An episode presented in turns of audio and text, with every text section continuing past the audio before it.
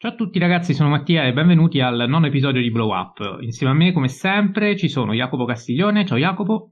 Ciao a tutti. Ed Enrico Bacciglieri. Ciao Enrico. Ciao a tutti. Dunque, la puntata di oggi è dedicata a quella che abbiamo deciso di definire uh, New Wave Horror, perché? Perché quello dell'orrore è un genere che almeno fino a qualche anno fa sembrava essere in forte crisi di identità diciamo che i film eh, horror avevano iniziato a presentare dinamiche un po' troppo ripetitive, la paura eh, sembrava essere perseguita eh, più delle volte facendo ricorso a continui jumpscare che però, insomma, possiamo dirlo, offrivano un, un terrore estemporaneo che eh, lasciava il tempo che trovava, cioè il salto sulla poltrona e poi finiva un po' lì e quindi lo spettatore, possiamo dire, era tutt'altro che inquieto al termine della visione, anzi il più delle volte forse annoiato sia da una semantica eh, un po' vacua, un po' banalotta, sia comunque da una qualità tecnica ed estetica che spesso eh, rasentava il dozzinale, mi permetto di dire. Quindi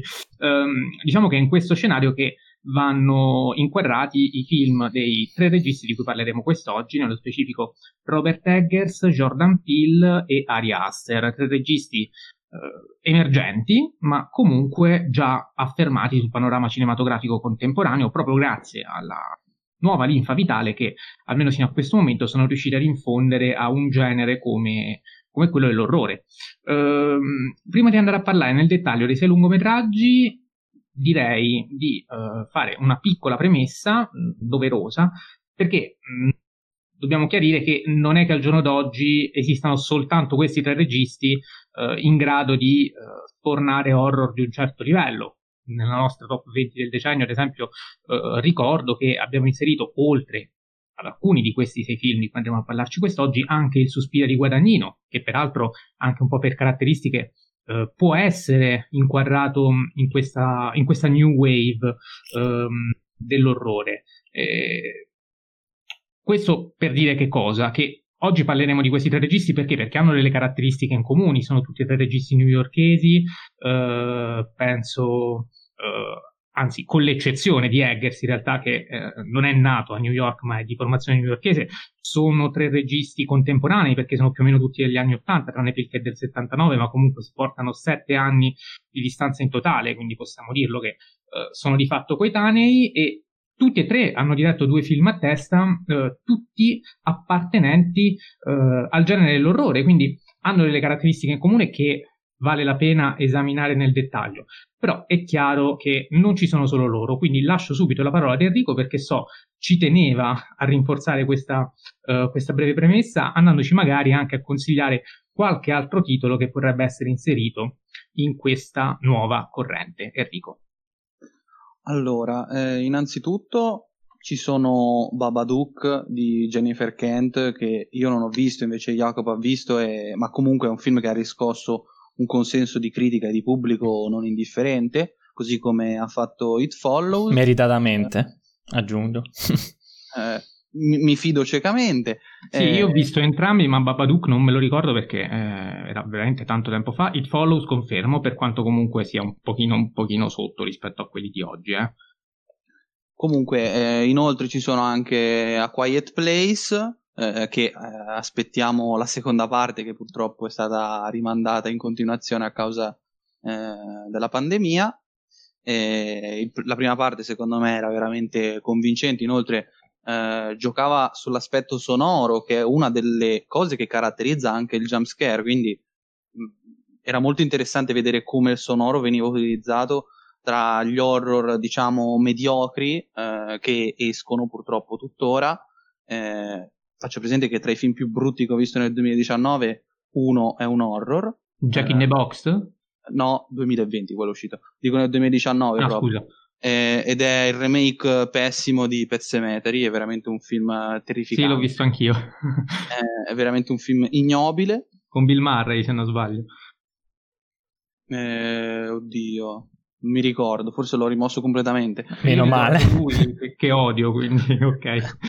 E poi il, um, eh, il, quarto titolo invece è Quella casa nel bosco di, di Goddard, eh, che secondo me è un film eh, veramente interessante. È chiaro, per capirlo fino in fondo bisogna eh, conoscere l'horror, bisogna conoscere lo slasher eh, e soprattutto bisogna avere magari visto anche Scream, da, che è da lì poi che nasce quel, quello stile parodistico uh, dell'horror stesso. Quindi uh, consiglio assolutamente questi quattro film, poi magari Jacopo parla più in dettaglio di uh, Babadook e, e It Follows. Jacopo? Ma no, non aggiungo altro. Sicuramente questi due ultimi che hai citato sono secondo me i più interessanti dei, dei quattro totali. E It Follows secondo me ha delle, degli spunti, delle soluzioni registiche e vabbè anche il sonoro ovviamente che sono secondo me all'altezza dei sei film di cui parleremo oggi, quindi non credo che sia un film inferiore rispetto a questi eh, che invece tratteremo. Per quanto riguarda Babadook, beh, è una, una metafora incredibile, anzi, probabilmente ne parlerò anche mm, parlando di, di, di questi film che, di oggi, quindi magari, magari più in là dico qualcos'altro. Va benissimo, allora possiamo, possiamo iniziare direi subito con um, il, il, primo uh, di questi sei lungometraggi, ovviamente verranno trattati tutti rigorosa, rigorosamente con spoiler, quindi qualora non, li, non dovesse averli ancora visti eh, recuperateli prima di proseguire con l'ascolto. E partiamo quindi con The Witch, Robert Eggers, 2015, film al momento disponibile su Netflix e vincitore per la miglior regia al Sundance Film Festival. Um, allora, The Witch, possiamo dirlo, è un racconto, viene proprio così uh, definito già dal sottotitolo inglese, mi pare, un racconto popolare del New England. Uh, siamo negli anni 30, anni 30 del 1600. Uh, la famiglia di un predicatore protestante viene esiliata dalla comunità puritana in cui viveva per il suo mm, così, estremismo nell'interpretazione della parola di Dio e Dio che sembra avere un ruolo in questo film. Forse è il grande assente, possiamo definirlo, vista una presenza così pervasiva del maligno. Jacopo, tu che pensi? Beh sì, eh, questo è, è, un esordio che secondo me non sembra nemmeno un esordio per quanto, per quanto sia realizzato bene. Eh, le ambientazioni, secondo me, come vedremo in Eggers, sono eh, una delle cose fondamentali. E qui, in questa sorta di, so, medioevo gotico, eh, appunto del 1600, c'è, c'è tanta inquietudine. O, oltre ovviamente alle luci naturali, le ambientazioni, i paesaggi, la famiglia, c'è ovviamente il male che hai citato tu. E inizialmente sembra quasi che questo, ma, questo male, questa malvagità sia identificata nella strega eh, oppure nell'essere ignoto che poi si, rive- si, rivelerà, diciamo, a fine film. Ma il bello è che gradualmente eh, si evince quanto il male vero sia la fede, la fede della famiglia e quindi l'oppressione che in questo caso i, i genitori eh, adoperano su, su, sui figli. Il, questo questo, questo, male crea un deterioramento del, del nucleo familiare che ricorda, ricorda, molto Kubrick, ma poi immagino che Mattia ehm, abbia, abbia sì, più da dire a riguardo. esatto. E, ehm, che si rivela soprattutto nel personaggio della madre, questa donna molto rigida che non permette a sua figlia, in primis, di rendersi indipendente. Eh, perché poi è, è, è tutto lì, sono tutte queste imposizioni domestiche e trasformano il personaggio di Anya Taylor-Joy, che è stupenda e talentuosissima già dal, da questo suo primo film, nella volontà di ricercare il peccato, di, di emanciparsi, di cercare una ribellione, anche satanica. Perché? Perché se Dio non glielo permette, se Dio non dialoga con lei, allora lei si dovrà rivolgere a qualcun altro. E questo potrebbe essere il diavolo stesso. E il suo personaggio, Thomasin, se non sbaglio, eh, sì quasi inconsapevolmente mette in moto tutta questa serie di eventi che, che poi daranno vita a quel, quell'epilogo stupendo. Da, da, una parte è quasi vittima, no? Perché è incolpata della sparizione del fratellino, è accusata di, di stregoneria, eh, però dall'altra parte piano piano questa stregoneria è come se, se la bramasse, come se la desiderasse a tal punto da, da distruggere volontariamente il rapporto che ha con i suoi genitori per acquisire questa, questa indipendenza, questa libertà, eh, con appunto con, un contratto malefico con, eh, con il caprone.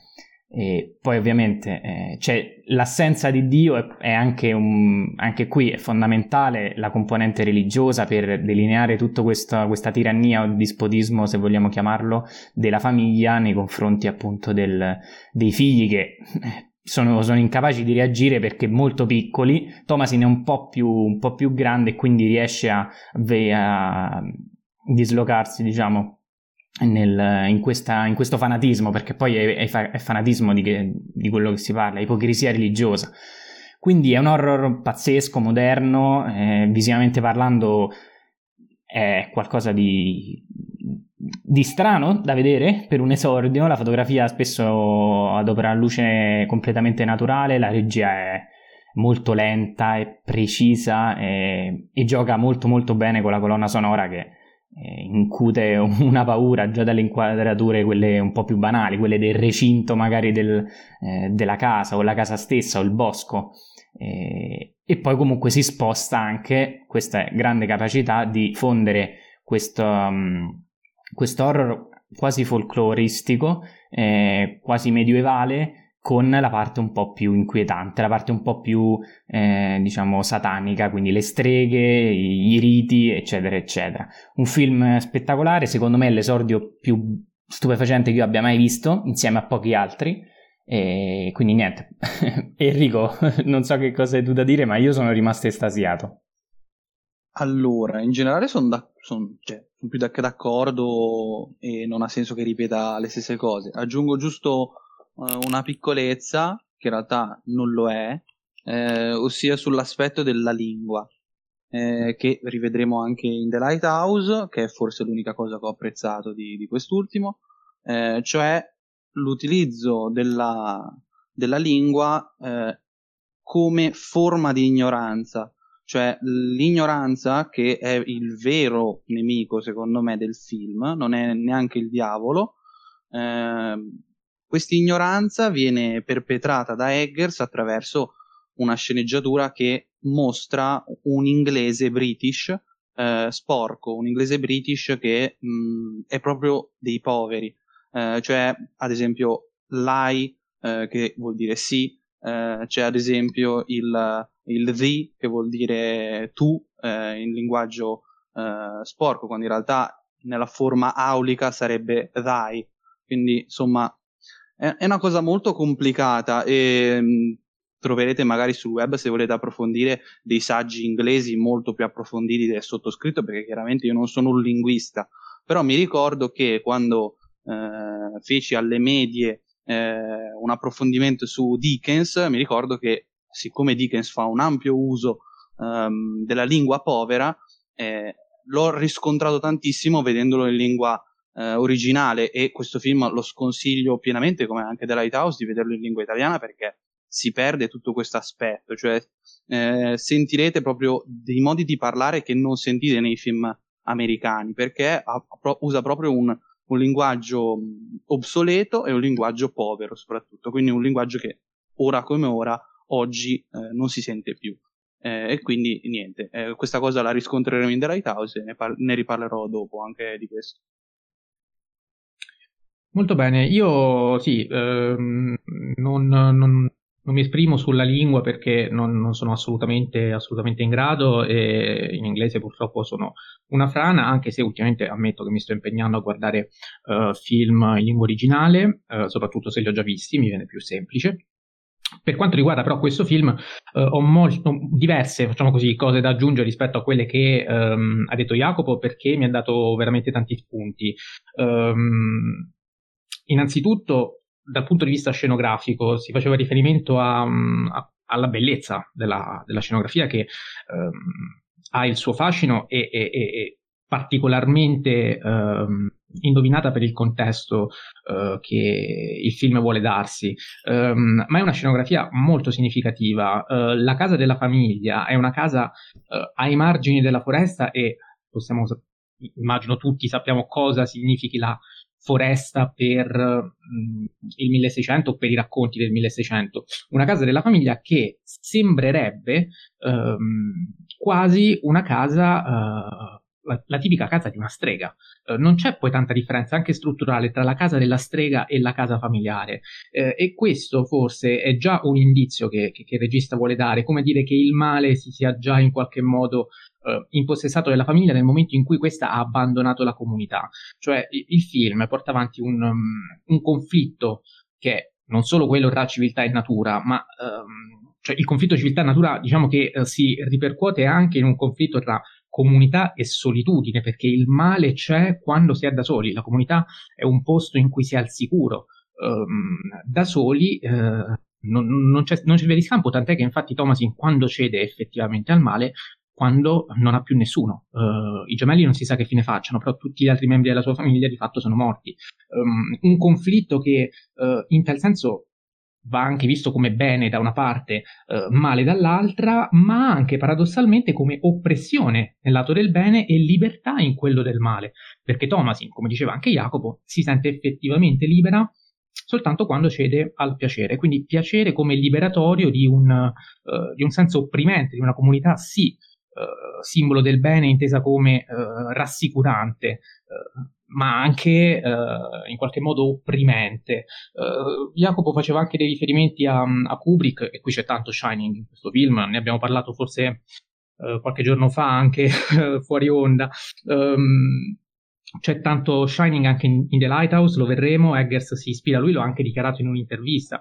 Uh, almeno dal punto di vista formale, si fa tanto a questo film e c'è tanto di questo film. Uh, c'è tanto Shining, uh, non so, nella presenza dell'ascia, nella presenza dei gemelli, nella presenza dell'isolamento della famiglia. Kubrick è un po' ovunque. questo anche è vero però è ripreso in modo esplicito, certo, ad certo. esempio, certo. nel, nel, nella scena di, di, Caleb e della strega, che ricorda tantissimo quella di Jack Torrance con la donna nella vasca, a livello di montaggio è, pra- cioè, è praticamente identico. E, um, anche c'è un discorso di seduzione, um, di seduzione apparente, che è quella della donna con Jack Torrance, ma è anche quella della strega con, con Caleb, e anche qui c'è tanto sesso in questo film.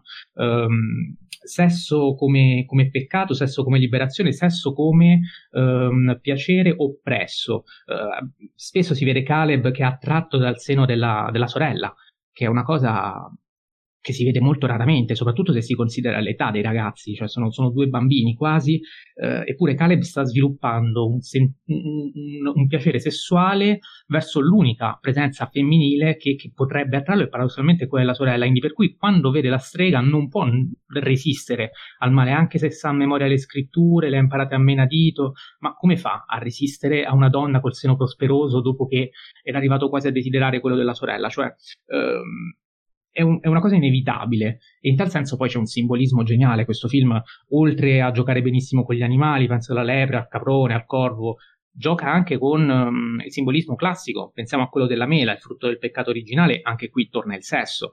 Um, il, uh, il frutto che simboleggia la cacciata dell'Eden e la famiglia eh, uscendo dalla comunità puritana in qualche modo viene espulsa, espulsa dall'Eden e la mela ricorre quando Caleb di fatto commette peccato mentendo alla madre, mente per il suo bene ma dice una bugia. Entra nella foresta e si avvicina già in quel momento al male per colpa di un padre incapace di difendere, di difendere la sua famiglia. Eh, sul resto penso abbiate già detto tutto voi, anche tornando a un'interpretazione sempre sessuale ci sarebbe riferimento se questo l'ho letto, eh, non è frutto della mia libera interpretazione, che riguarderebbe la mh, mm, rappresentazione del demonio nei panni di, nelle vesti di Pan. Um, quindi il caprone sarebbe il, il cosiddetto fauno, uh, la, la, personificazione del fauno che tra le tante interpretazioni anche il dio della masturbazione viene spesso rappresentato con un fallo particolarmente grande, anche ha un'etimologia di tipo sanscrito ci sarebbe uh, il significato di, di, di colui che, che, procrea, quindi um, in qualche modo, o meglio, colui che fa prosperare, ecco. Uh, in qualche modo cioè, ricorre uh, la sessualità nel film anche da dei vari simbolismi. Non so se avete qualcosa da aggiungere riguardo The Witch oppure possiamo passare alla prossima opera prima di un altro regista dei tre. Chiedo sì. a voi il permesso. Io avrei da dire una cosa, visto che eh, sì, per carità, c'è Kubrick, non è che nessuno lo nega, ce n'è troppo invece in The Lighthouse. Eh, invece, ehm, però ci sono derive di Dreyer e Bergman non indifferenti, eh, la scena quella in cui Caleb viene, eh, viene impossessato è, è, una sequenza d'antologia, è una sequenza stratosferica che ha un esordio nessuno ci si aspetta eh, ed è una sequenza che dal punto di vista formale del montaggio ricorda veramente tantissimo Dreyer nell'uso che fa della luce, nell'uso che fa ehm, del, dei, dei, dei, muri e, e, soprattutto nell'uso che fa del montaggio, che eh, secondo me eh, rasenta la perfezione se non la tocca pienamente. Eh, peccato che poi con The Lighthouse è andata diversamente. Va bene, adesso poi arriviamo anche a The Lighthouse, utilizziamo l'ordine di non tanto di uscita quanto, o meglio, quello di uscita, però um, facciamo prima tutte le opere prime e poi magari andiamo a, a ricalcare le, le, seconde, anche per vedere l'eventuale progresso o regresso del regista. Nel caso di Atico si è già capito che uh, con Eggers uh, era partito bene, poi invece, insomma, diciamo, non era partito part- al meglio, al meglio dei tre era partito. Cioè, e poi il calo. Uh, un ottimo esordio però è anche quello di Jordan Peele che nel 2017 sforna questo Scappa Get Out che è un horror, um, un horror che però fonde anche tanti generi perché uh, mentre The Witch possiamo definirlo un horror a tutti gli effetti puro, qui abbiamo più il thriller ma anche la commedia nera direi. Uh, c'è un'efficacia, uh, c'è, c'è, una critica efficace del, del razzismo, dell'ipocrisia uh, della borghesia sul, sul tema razziale, ehm, americana in generale in realtà, quindi eh, Qui cambiamo però completamente genere, appunto. Uh, usciamo dall'horror puro e abbiamo qualcosa di più sfumato, di più diverso e anche di più divertente, visto che c'è una linea comica che in The Witch ovviamente è assente, una, una, linea, una linea, comica che tendenzialmente io detesto nei film dell'orrore, ma in Jordan Peele uh, è sempre boh, molto, molto efficace, mi diverte e ha, riesce proprio nel, nello smorzare la tensione quando necessario e non è una cosa semplice. Uh, Jacopo, tu cosa ne pensi di questo film? Allora, intanto ti dico che ho apprezzato anch'io molto la, la, linea comica e soprattutto quella del personaggio, l'amico del protagonista, perché si vede che è comicità genuina, eh, propria anche di una cultura afroamericana, eh, che poi è, è, da dove proviene Jordan Peele, il regista che appunto è nato comico e attore di, di sketch e poi si è reinventato filmmaker. Allora, parto col dire che Nonostante qualche difetto, il film secondo me funziona alla grande perché da un punto di vista extra cinematografico dimostra di poter puntare un target molto ampio e variegato e, e non è facile. E il punto è che eh, quello che solitamente eh, comprova il successo di, on- di un'opera horror è la popolarità e, e, la critica, ovviamente. E qui, secondo me, Jordan Peele riesce a fondere un, un racconto, eh, diciamo, molto riuscito dal punto di vista tecnico e narrativo, eh, però comunque attirare eh, persone che magari sono, eh, sono, fedeli al genere horror e, e, quindi attira anche il grande pubblico eh, a venire al cinema. In questo caso, Scappa Get Out, secondo me la più grande qualità è proprio quello che hai detto tu all'inizio, cioè prendere la classe medio borghese americana, bianca, intellettuale, liberale, se vogliamo. Democratica. Esatto, democratica, liberale. Che, che vota Obama. Esatto, e, e, metterla a nudo invece per, per, quello che è veramente, ovvero dei complici arroganti e spesso razzisti che magari si nascondono dietro la propria apertura mentale oppure oppure il fatto che eh, avrei votato anche per la terza volta Obama, questa, questa, questa, falsa tolleranza, invece contribuiscono volontariamente o no, non è rilevante, a, a rendere la vita della comunità eh, nera un inferno. Eh, sì, sono quelli che votano Obama ma hanno la servitù di colore. Perfettamente, esatto. E nella prima parte Pill ce lo, ce lo fa vedere, ma in modo molto graduale, perché sparge decine di indizi qua e là eh, in modo da inquietare noi, ma soprattutto il protagonista, eh, che non capisce se, se, sono, se, le situazioni sono effettivamente eh, come re- recitate, no? perché ovviamente loro stanno fingendo, il loro obiettivo eh, è un altro. E il povero mh, mm, personaggio interpretato da Daniel Kaluuya si rende conto man mano che il trattamento che sta subendo non è, cioè è un po' strano, è quasi di riguardo, però è un interesse che poi è, è del tutto opportunista, no? ingannevole.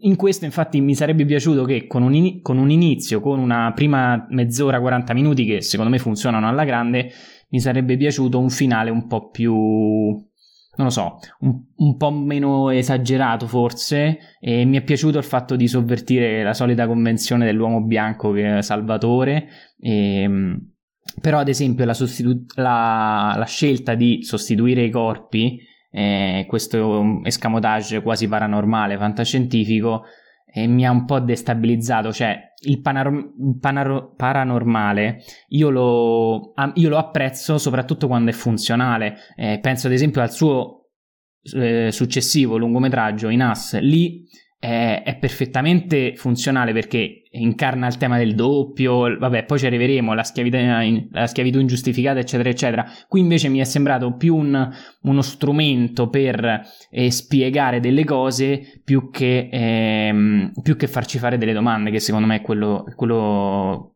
più, la cosa più importante e, e, quindi l'ho trovata forse poco originale, diciamo un, un, più uno strumento cinematografico narrativo eh, eh, al posto di, di una corretta eh, linea narrativa. Però comunque il film l'ho apprezzato, l'ho apprezzato molto, il film funziona alla grande, lo consiglio a tutti ovviamente e non so in che piattaforme c'è ma...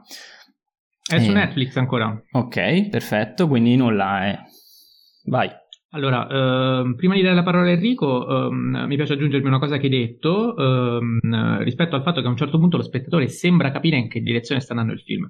Ma poi cosa succede? Succede che eh, l'amico eh, che è a casa al telefono rivela di fatto tutto, cioè capisce quello che sta succedendo. Dice a mo' di battuta, e, e questa è veramente una cosa geniale, quello che sta accadendo, cioè che quelle persone stanno ipnotizzando uh, i neri e li usano come schiavi del sesso. E lo spettatore a quel punto dice: Ok, è una battuta, ride. Non, non, sta andando in realtà così e quindi comincia a pensare cose diverse, salvo poi invece um, finire proprio lì dove si voleva andare, quindi rivelando quello che sta accadendo, di fatto uh, si finisce per disorientare lo spettatore, quindi per cercare di portarlo un po', un po fuori strada e in tal senso la linea comica si, cioè, è geniale da questo punto di vista, perfettamente riuscita. Uh, Enrico, do a te subito la parola con una provocazione. Um, parlando tra di noi, tutti abbiamo elogiato Scappa, eppure nella classifica dei sei uh, è sempre un po' più in basso, sembra avere qualcosina in meno rispetto agli altri. Secondo te, eh, è un caso oppure no il fatto che questo film, che per noi è il più debole, eh, o comunque non il più debole in assoluto, ma uno dei più deboli, eh, sia quello che eh, abbia ottenuto più riscontri dalla critica dal momento che ha vinto mh, mm, un premio Oscar per la miglior sceneggiatura, eh, ha ottenuto anche altre tre nomination, miglior film, miglior regista, miglior attore protagonista. Ehm, cioè, questo è dovuto a dei meriti cinematografici che noi magari non abbiamo uh, non abbiamo colto, oppure uh, al fatto che c'è del politicamente corretto uh, che l'Academy apprezza. Ma allora, secondo me no, cioè, mh, perché eh, il politicamente corretto mh, non lo definirei eh, politicamente corretto, visto che denuncia, anzi, eh, cioè, Edre 2 all'Academy piacciono i film anti-repubblicani, invece questo è un film antidemocratici, quindi non lo definirei anzi eh, politicamente corretto, anzi proprio ciò che all'Academy non piace. Eh, secondo me invece si tratta più di emancipazione black eh, e soprattutto l'Oscar che ha vinto è secondo me meritatissimo e questo mi collego a una delle cose che volevo dire, cioè del fatto che dei tre secondo me è quello più bravo a scrivere. Um, cioè se tutti e tre sono molto bravi a fare entrambe le cose, sia chiaro, uh, però secondo me uh, uno dei tre è il più versatile, uno invece è più bravo in regia e invece lui è quello più bravo in sceneggiatura. Io ovviamente preferisco quello versatile dei tre. Ehm, e che dire, secondo me, già il fatto che mh, mm, inserisca appunto la battuta che hai detto tu, cioè eh, che ti spoilerà il film, eh, in un certo senso, eh, in realtà eh, è una trovata di sceneggiatura veramente geniale. Eh, come è geniale in, in generale tutta la struttura del film.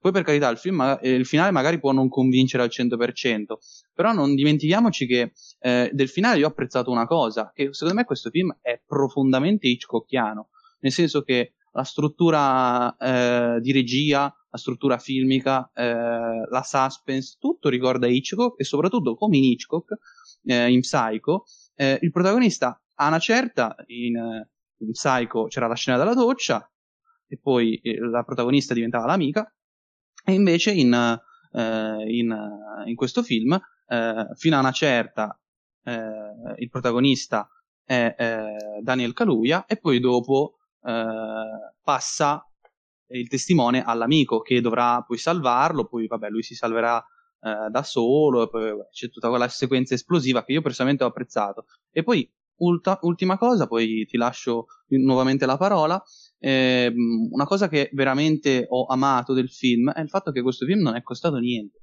cioè è costato solo... Uh, 4 milioni e mezzo, eh, che è un budget risicatissimo per quello che vediamo eh, per gli effetti speciali, che magari alcuni effetti visivi non, non sono bellissimi, eh, però in generale per quello che fa eh, non costa veramente niente. Eh, e io personalmente questa cosa l'ho amata perché è praticamente cinema indipendente che, che spacca la critica, spacca agli Oscar, spacca ovunque ed è un film che secondo me il motivo per cui eh, è molto in basso, ad esempio anche nella mia classifica, è molto banalmente per un motivo, perché quelli dopo sono più belli. Cioè. eh, quindi tutto qua. E forse, guarda, vengo, uh, mi rispondo anche alla domanda che ti avevo fatto prima, uh, aggiungendo anche un dettaglio, cioè che questo film effettivamente è precedente rispetto agli altri, quindi può essere anche il fatto che la critica abbia apprezzato questo, questo film che va un po' ad inaugurare poi il filone cavalcato successivamente da Hereditary, The Lighthouse, As, Midsommar, che sono però tutti successivi cronologicamente, cioè prima di questo c'è soltanto The Witch che eh, però ha riscosso è rimasto... comunque.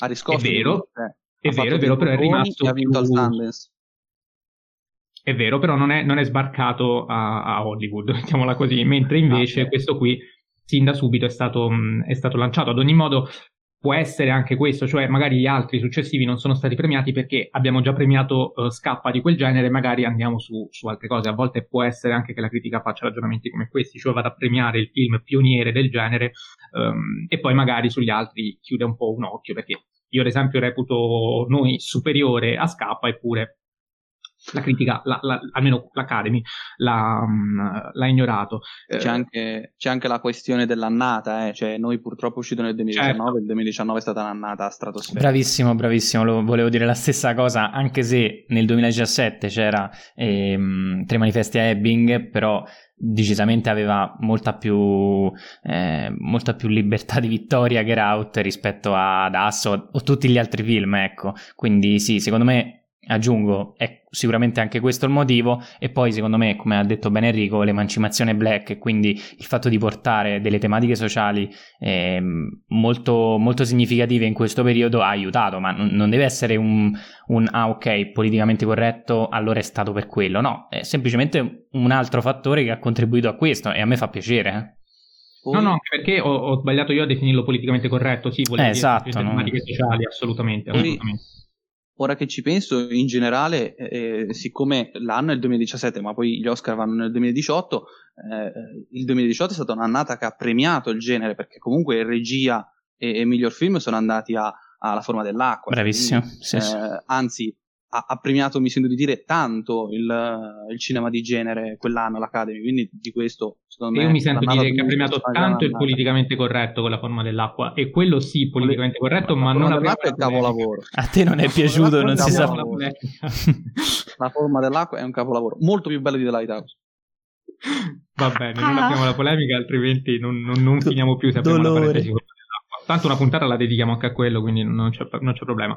E, ehm, tornando a scappa, io invece vorrei soffermarmi due secondi sul, sul lato più, più, inquietante, perché comunque questo abbiamo detto eh, è tanti generi, ma è anche orrorifico. Eh, e cosa dà l'inquietudine? Intanto a me personalmente, lo dico, il personaggio di Georgina è qualcosa di a livello proprio interpretativo eh, funziona tantissimo, cioè eh, lei non parla, la inquadrano primo piano, primissimo piano, occhi in quel modo, alienati e, e hai paura. Cioè, mh, mm, fu- funziona da sola fondamentalmente e, e, fa tanto.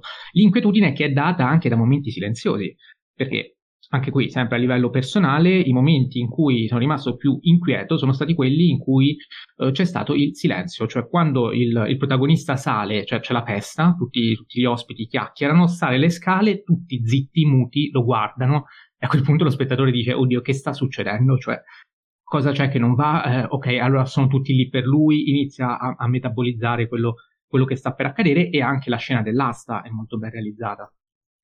Quindi i protagonisti, eh, la coppia parla e, e fanno l'asta eh, così in, in silenzio, con, con, alzando le cartelle del bingo, e anche quello è un momento reso, reso molto bene dal, dal, montaggio. Ultima chicca, eh, per tornare anche ai riferimenti hitchcockiani, ehm, il latte. Uh, c'è un film di, di Hitchcock, Il sospetto, in cui il latte lì ha una funzione uh, prevalentemente fotografica più che, più che, semantica, perché è una scena al buio in cui c'è un, un, un personaggio che sale con, con, un bicchiere di latte, il bicchiere di latte illuminato, brilla di luce propria, ed è bellissima quella scena lì, non vi anticipo, non, non vi anticipo nient'altro.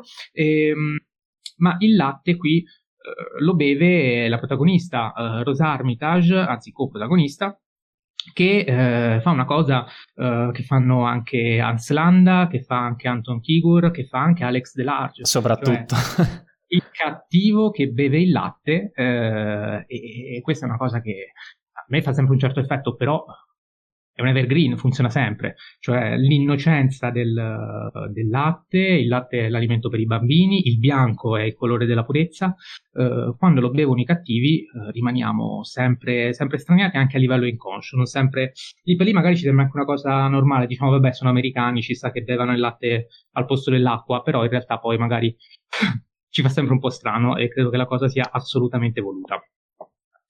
Uh, per quanto riguarda l'ipnosi, poi lì anche c'è un, visivamente, posso dirlo, è stata molto ben realizzata. Sì. E sì, sì. Anche considerando il basso budget, eh, tanto di cappello perché quelle scene funzionano. Cioè, nulla da dire a riguardo. E, ehm, se volete posso andare avanti, a meno che non vogliate dire qualcos'altro su Scappa. Va bene, va avanti. Per me va bene. Va bene, sono comunque tutti legati, quindi nel caso ci si torna non, non credo ci siano esatto. problemi. Eh, passiamo con, um, quindi alla successiva opera prima uh, di questa volta Ari Aster 2018 Hereditary. Uh, qui si comincia con, uh, con un lutto, inizio peraltro identico, ripreso anche da Midsommar, un lutto ben approfondito anche nelle, nelle dinamiche familiari, eh, un lutto che dà inizio a una serie di sfortunati eventi, mi verrebbe da dire, eh, che insomma uno dietro l'altro porteranno a, la situazione a, a, precipitare in un vortice di, uh, di, entità demoniache, chiamiamole così, anzi in realtà di un demonio uh, che ha anche un nome in questo caso, ovvero quello di Paimon. Uh, Jacopo, cosa ci dici di questo film?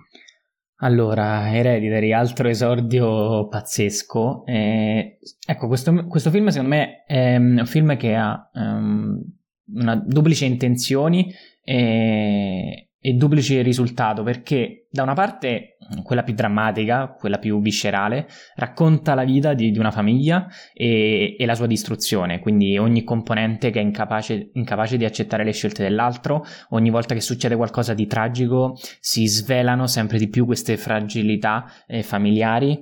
E, e man mano vengono scoperchiate tantissime verità e, e, quindi anche la mancata accettazione del dolore, il lutto, la frustrazione, i sensi di colpa, giustificazioni, genitori e figli, c'è tantissimo. E questo è da una parte. Dall'altra invece ci sono le componenti più orrorifiche, perché c'è il satanismo, c'è Paimon, eh, c'è il sacrificio di persone, i cadaveri. e la capacità di Aster, secondo me, mh, è stata appunto fondere in modo molto intelligente e non banale queste due cose. Perché il senso del film alla fine è hereditary, appunto come il titolo, cioè l'eredità, che è, che è quella di una madre che cerca di plasmare il, il, proprio, il proprio, nucleo familiare come se, come se, fosse un modellino, infatti lei, lei è autrice proprio di, di plastici, e, ma che non, non, riesce a farlo, non riesce a contenerlo, eh, non riesce a domarlo, eh, che invece è quello che, che, che, fa la nonna, cioè la nonna morta, diciamo, la maledizione, eh, quella è un'eredità maledetta eh, che prenderà il sopravvento. E quindi tutti questi traumi, quindi il lutto, la malattia, l'inganno, eccetera, diventano una sorta di tappe di un percorso ascensionale, se vogliamo, e che il protagonista, ma in realtà tutti, un, un po' tutti i componenti, eh, appunto avvieranno fino a quella celebrazione finale che non sto qui a, a descrivere, ma che chiude perfettamente il cerchio, secondo me, della, della vicenda. È un film che, prima di tutto, secondo me, ridà dignità all'horror. Eh, ne abbiamo già parlato eh, a inizio puntata con quella premessa.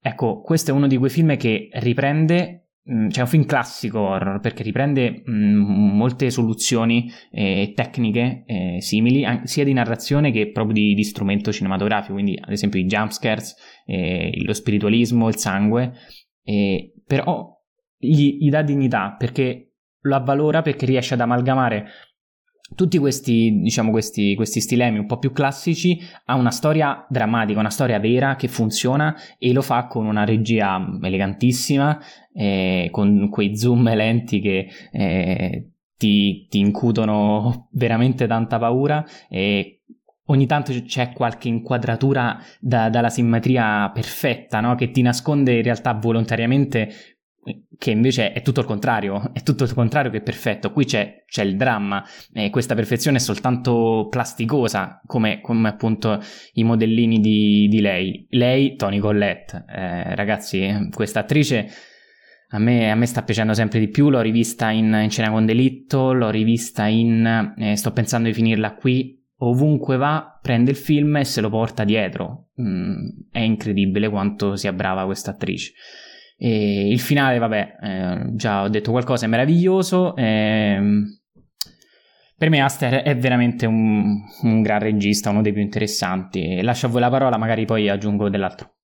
Sì, hai detto degli zoom, mi piace aggiungere di Aster le carrellate perché sono bellissime. Cioè a livello proprio di pulizia della regia è veramente eh, un maestro. A livello di movimenti di macchina superiore secondo me anche a Eggers, per quanto fosse complessamente... Ah, voglia come, ah, come regista tendenzialmente piace di più, eh, però è il più, è più pulito e, e, anche qui pulizia, simmetria, tutte cose che però avvalorano il film, non sono estemporanee, non sono casuali, um, hanno il loro perché, come diceva anche Jacopo, quindi eh, tanto di cappello per lui, anche questo, cioè film d'esordio, eh, sì, sì. davvero niente male.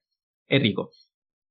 Allora, prima di fare un discorso molto più viscerale, voglio prima fare un, un discorso invece più razionale, cioè a proposito dei movimenti di macchina, qui veramente siamo dalle parti di Kubrick, nel senso che... Eh, non volevo dirlo, meno male che lo dici. No, no, no, no, questo io l'ho sempre pensato, dei tre forse è quello che dal punto di vista formale è il più kubrickiano, sì, eh, ripeto, dal punto di vista formale, non contenutistico, ehm, contenutistico invece è Eggers, Eggers certo. ehm, e, e io noto che quando lui fa le immagini, costruisce delle immagini che veramente sembra che eh, come faceva Kubrick ci stia lì a pensarci, a come inquadrarlo, cerca il punto macchina perfetto per rendere tutto simmetrico, costruisce le scenografie apposta per eh, renderlo simmetrico.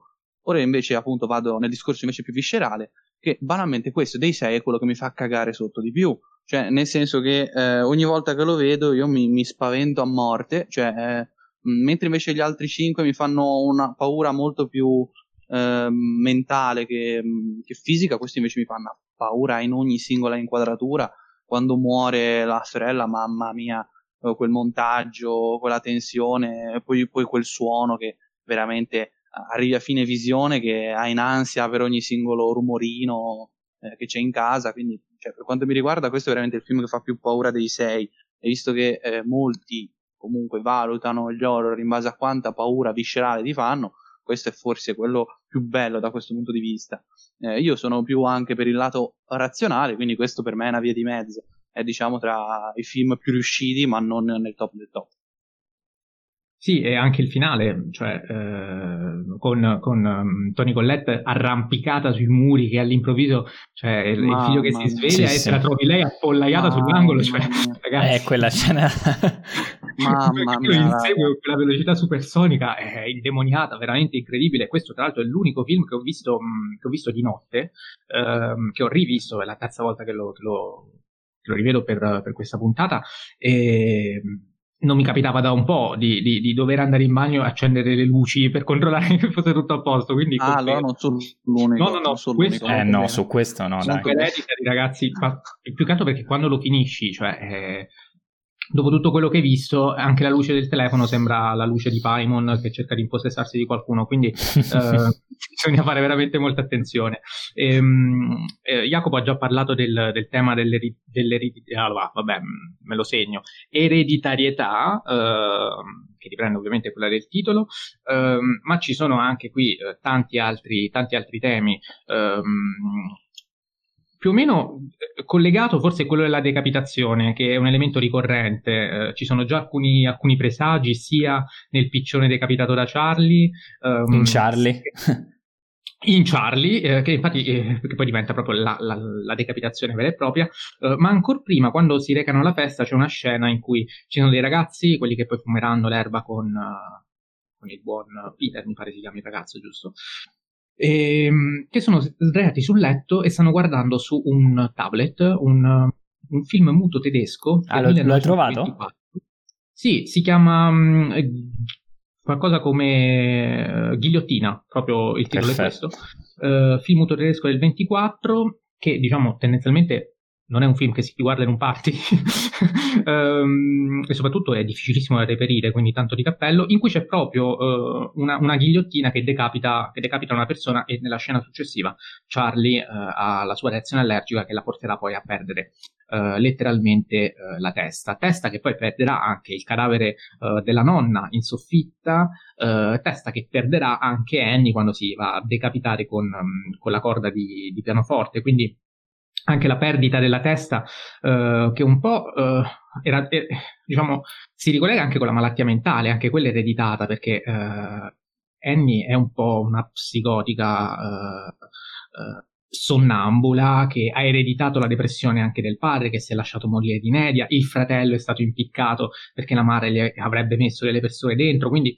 ehm, anche tutti questi elementi di contorno contribuiscono comunque alla creazione di, di un'inquietudine, di, appunto, di contorno che poi va però a riversarsi nella, nella storia principale eh, che, che, si consuma in tragedia. Dico tragedia perché? Perché ci sono tanti riferimenti anche alla tragedia greca. Eh, questo è un film che riprende l'Ifigenia in Aulide, stessa tragedia che riprende anche il sacrificio del cervo sacro di Lantimos. Grazie per averlo citato.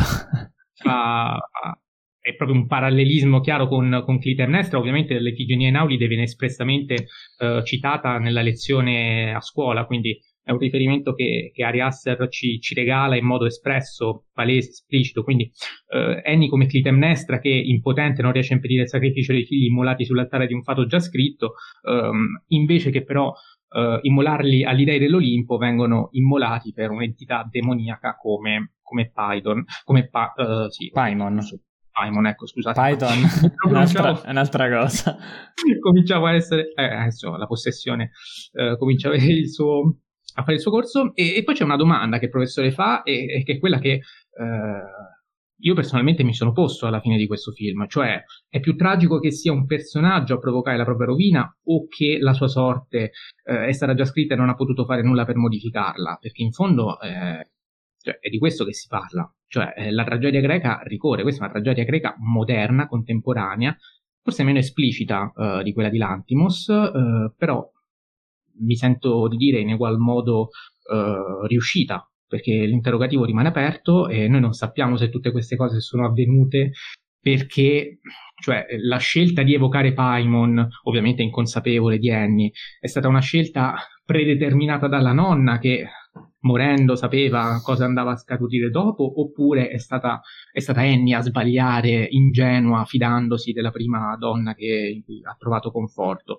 Cioè, queste sono domande ovviamente irrisolte, ma che contribuiscono ad arricchire anche di significati un film che non è solo mero intrattenimento, ma è anche qualcosa di più. Quindi, da questo punto di vista, mi sento di dire anche Ari Aster uh, c'entra assolutamente il bersaglio. Bravissimo, volevo, volevo, aggiungere una cosa sul finale. Eh, tu hai parlato di quella domanda azzeccatissima del professore e nel finale c'è qualcosa del genere perché Aster è come se ti dicesse che le ragioni di tutti i mali provocati dalla famiglia siano un po' decise da una sorta di, di determinismo, da quest'ente demoniaco e quindi l'ereditarietà della nonna, il diavolo, Paimon, eccetera, eccetera. E quindi che senza la sua presenza in realtà la vita della famiglia sarebbe stata diversa. Però il bello è che allo stesso tempo tu ti guardi indietro e dici, cioè puoi percepire tranquillamente il film come, eh, come un'allegoria del dramma familiare e quindi tutto sarebbe potuto succedere anche senza lo spiritualismo satanico,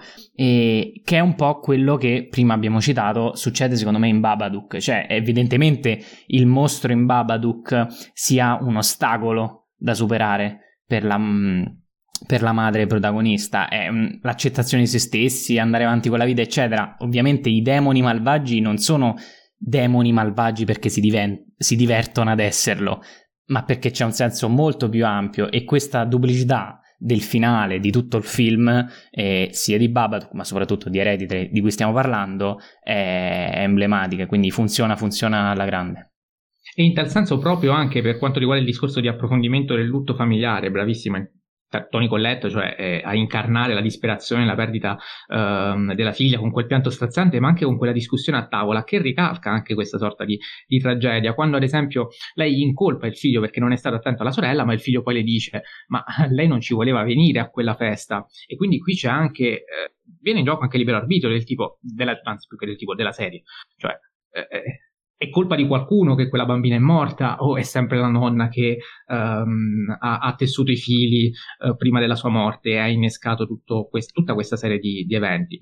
Quindi davvero tanto di cappello ad Ari Aster.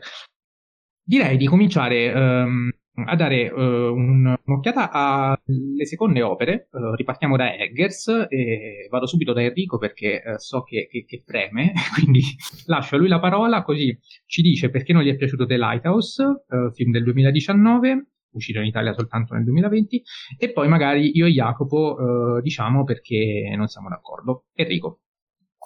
Citerò uno dei miei maestri della critica, cioè Francesco Lò, ho provato terribilmente a essere oggettivo, non ci sono riuscito neanche per un secondo.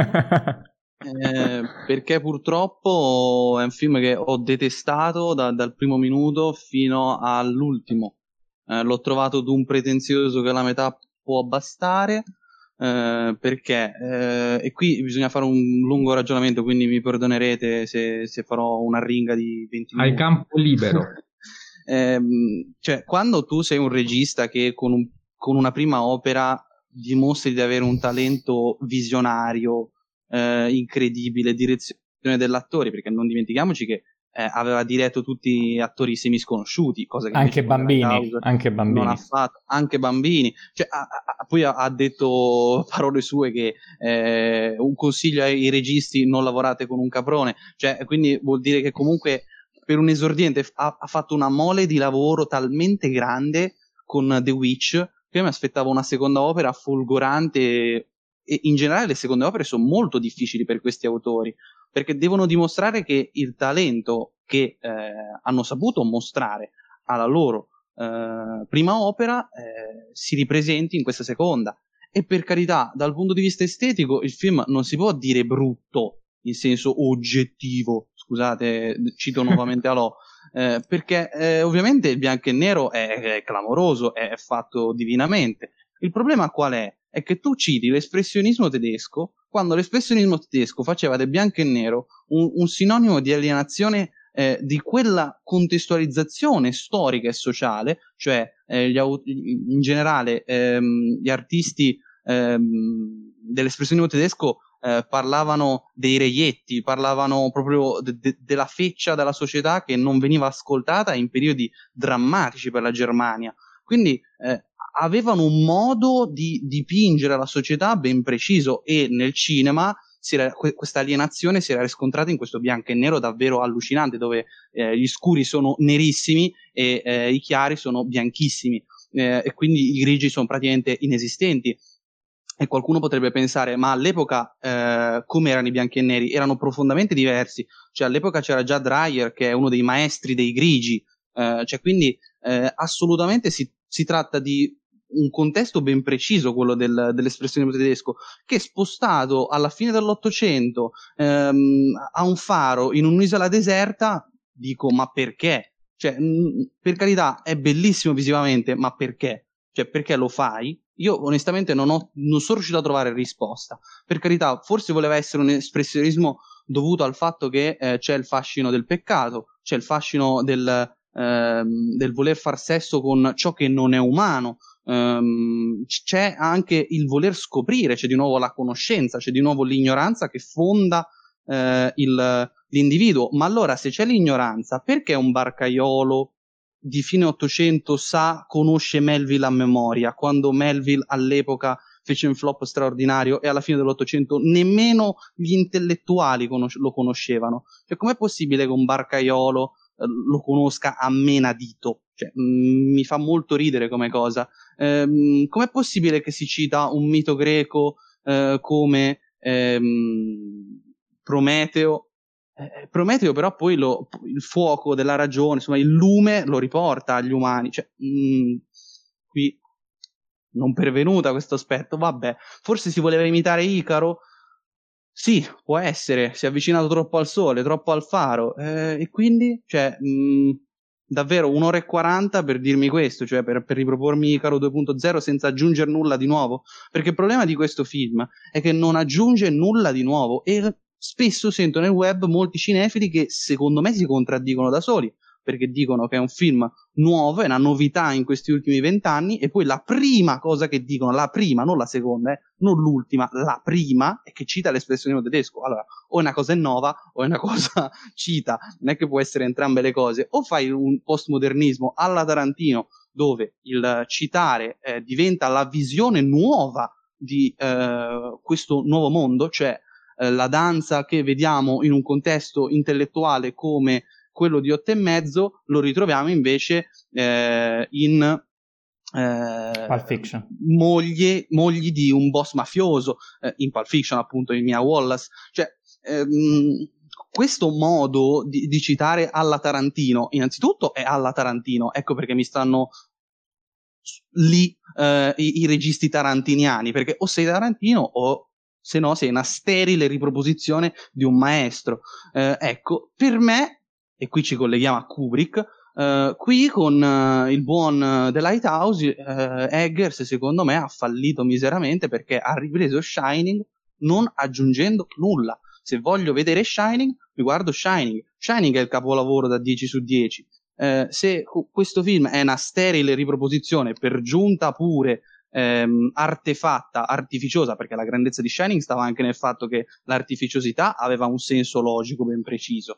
Ehm, e qui invece, secondo me, ripeto, si, si stratocca la maniera e a volte proprio si sfocia in manierismi beceri che eh, a volte proprio non mi spiego, come ad esempio eh, la famosa scena del, eh, di, di, di, Pattinson che, che col carbone eh, è inquadrato dal basso come era inquadrato nella cella frigorifera Jack Torrance, cioè ok, bravo, conosci a menadito Shining di Kubrick e quindi, cioè, nel senso, cosa mi vuoi dire di nuovo?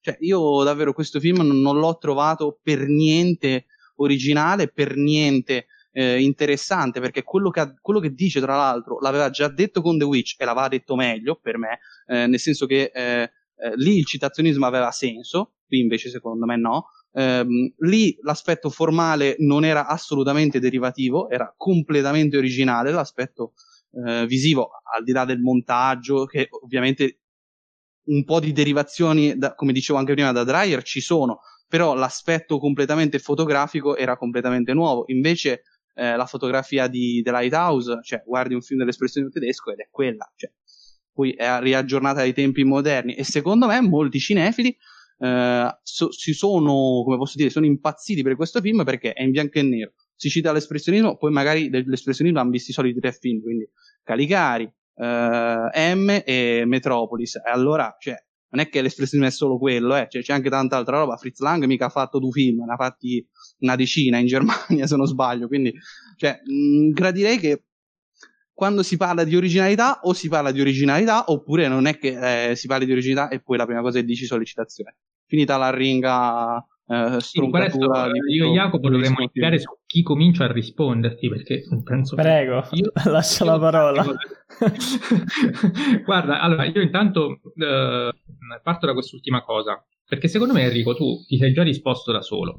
Cioè eh, hai detto tante cose ehm, che sono riprese, tante cose vecchie, tante cose già viste. Il problema è che tutte queste cose, molto diverse tra loro, tutte già viste, vengono messe insieme in un modo che io personalmente, con tutti i miei limiti, non avevo visto prima.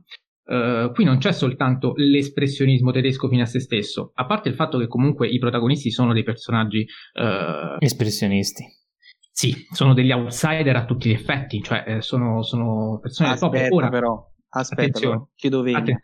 Nella, lì era la società tedesca, cioè erano dei reietti ben specifici. Per quello che io non capisco dei reietti inglesi che non c'entrano nulla con, eh, per giunta a fine 800, quando l'espressione tedesco inizia negli anni eh, 10 e 20, cioè, mh, mm, quindi de- del Novecento, quindi boh, cioè, vabbè ma è un, è un, servirsi di una, uh, di una, tecnica come quella espressionista e di metterla al servizio di un qualcosa di diverso, cioè non è che perché l'espressionismo tedesco è questo, allora tutte le volte che usi l'espressionismo tedesco devi utilizzarla, dal punto di vista estetico ovviamente, devi utilizzarla, uh, devi utilizzarlo in quel modo lì come veniva fatto negli anni venti, cioè puoi benissimo, e secondo me qui lo fa bene, servirti di una cosa utilizzata negli anni 20 che aveva un determinato senso, un determinato scopo e renderla qualcosa di diverso, metterla a servizio di, di altro.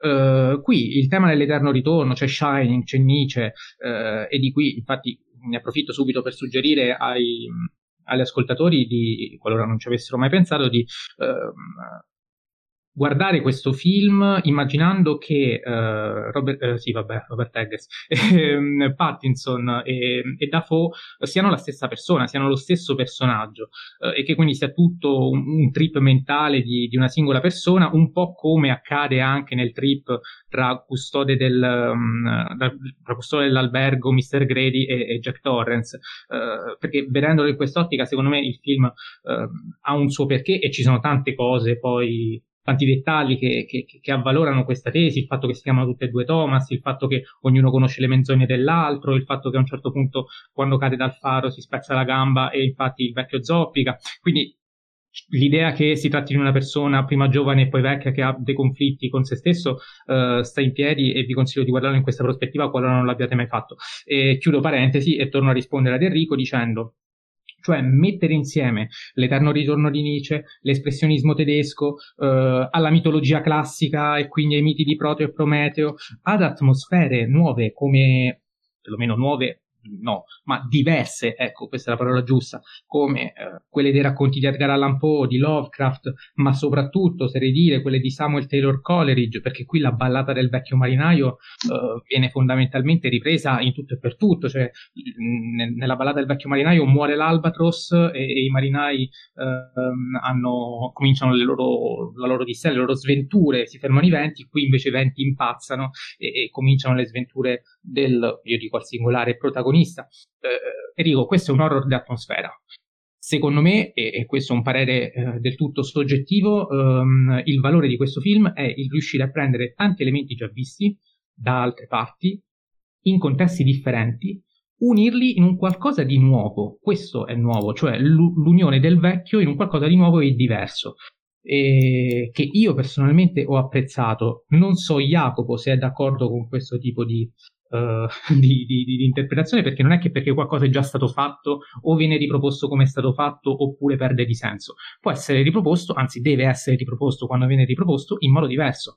Uh, tu dici, guarda, se mi devo vedere un Shining in bianco e nero, un Shining dei poveri tipo questo, mi vedo Shining l'originale che è 10 su 10 anch'io se voglio vedermi Shining mi vedo Shining, ma se guardo The Lighthouse non è perché voglio vedermi Shining, è perché voglio vedere alcune cose di Shining in contesti diversi, che sono quelli, uh, es- che, che, è quello espressionista, che è quello uh, di Coleridge, che è quello mitologico, um, c'è anche un tema di, ses- di, omosessualità repressa, cioè ci sono tante cose uh, in questo film che esulano dal mero uh, rifacimento o dalla mera citazione di cose già fatte di successo. E, allora... e rispondo per ultimo alla domanda su, su, su come faceva a conoscere Melville, qui sei un po' cattivo secondo me. Non perché... so cattivo, eh, scusa, ah, cioè, cioè, se parli allora, dell'ignoranza in un certo modo, voglio che questa ignoranza sia rispettata. Cioè, scusa, se hai fondato il tuo primo film, perché l'ha fondato su questo aspetto, hai fondato il tuo primo film basandoti sull'ignoranza, che è il vero problema, perché poi in realtà il discorso della fede certo, è, deriva da quello. dal punto di vista dell'ignoranza, cioè eh, l'uomo è ignorante per natura e quindi cerca in Dio un qualcosa in cui fidarsi ciecamente cioè, ehm, f- per fare una provocazione e una similitudine, cerca il faro, ecco. Cioè, mh, mm, quindi se tu mi fondi il primo film su questo e nel secondo film riprendi l'aspetto dell'ignoranza, perché riprendi il linguaggio, che ripeto è l'unica cosa che ho apprezzato del film, eh, riprendi il linguaggio, riprendi ehm, tutte quelle cose e poi mi mostri un, povero che non sa nulla, che conosce Melville, poi faccio presente per onestà intellettuale che io questa cosa non la sapevo e l'ho scoperta grazie alla bellissima recensione di Emanuela Martini. Questo lo dico per onestà intellettuale, io non lo sapevo. Però è una cosa effettivamente che da uno che filologicamente si concentra sulle sue pellicole e ripresenta ehm, il linguaggio, ripresenta tutte le cose filologicamente come erano, non mi aspetto. È proprio una buccia di banana in cui una persona non deve cadere se vuole fare un film così manierista, così specifico, così appunto citazionista, perché se, ripeto, la citazione va fatta come si deve. Sono d'accordo, non reputo questo film perfetto, ha dei limiti, mi pare di aver dato 7 alla sceneggiatura di questo film nelle mie valutazioni che per carità lasciano il tempo che trovano. Ad ogni modo, cioè, è, è, permettimi, è una piccolezza, posso dirlo, cioè è come chiedersi per come fanno in Scappa Get Out a, ad avere i vestiti a, e le forbici. No, quello lì è in noi, eh, sì, ad avere ah, sì, le forbici, oppure come chiedersi in scappa come fanno a ipnotizzare in quel modo gli afroamericani, cioè nel senso, un attimo, cioè qui Melville è funzionale al, allo spettatore, cioè serve per citare il linguaggio marinaresco, poi per carità è un, un'imprecisione storica, tutto quello che ti pare, l'hai detto più volte tu, va bene, te lo riconosco, però ora condannare un film per questo mi sembra eccessivo, poi non è stato il tuo unico argomento, quindi per carità, però mi, giustificavo il mio sei stato cattivo, nel senso non mi attaccherei a questo. Uh, Jacopo, rispondi, aggiungi, contesta, a te la parola. sì, no, Enrico ha tirato fuori tante cose. Allora, no, più o meno condivido tutto quello che hai detto tu, Mattia. Per me questa è una rivisitazione dell'espressionismo. Ovviamente è ovvio che eh, con quella fotografia, eh, con alcune tematiche, eh, tu eh, per forza di cose vieni, eh, diciamo, eh, condannato in, in, quel citazionismo becero, ma non è becero secondo me perché ricordiamo l'espressionismo tedesco è comunque un, un movimento che è caratterizzato dalla ricerca del, del soggettivo. E quindi stimolare le riflessioni sull'uomo, la solitudine, l'alienazione, anche in maniere differenti rispetto a come era stato prima.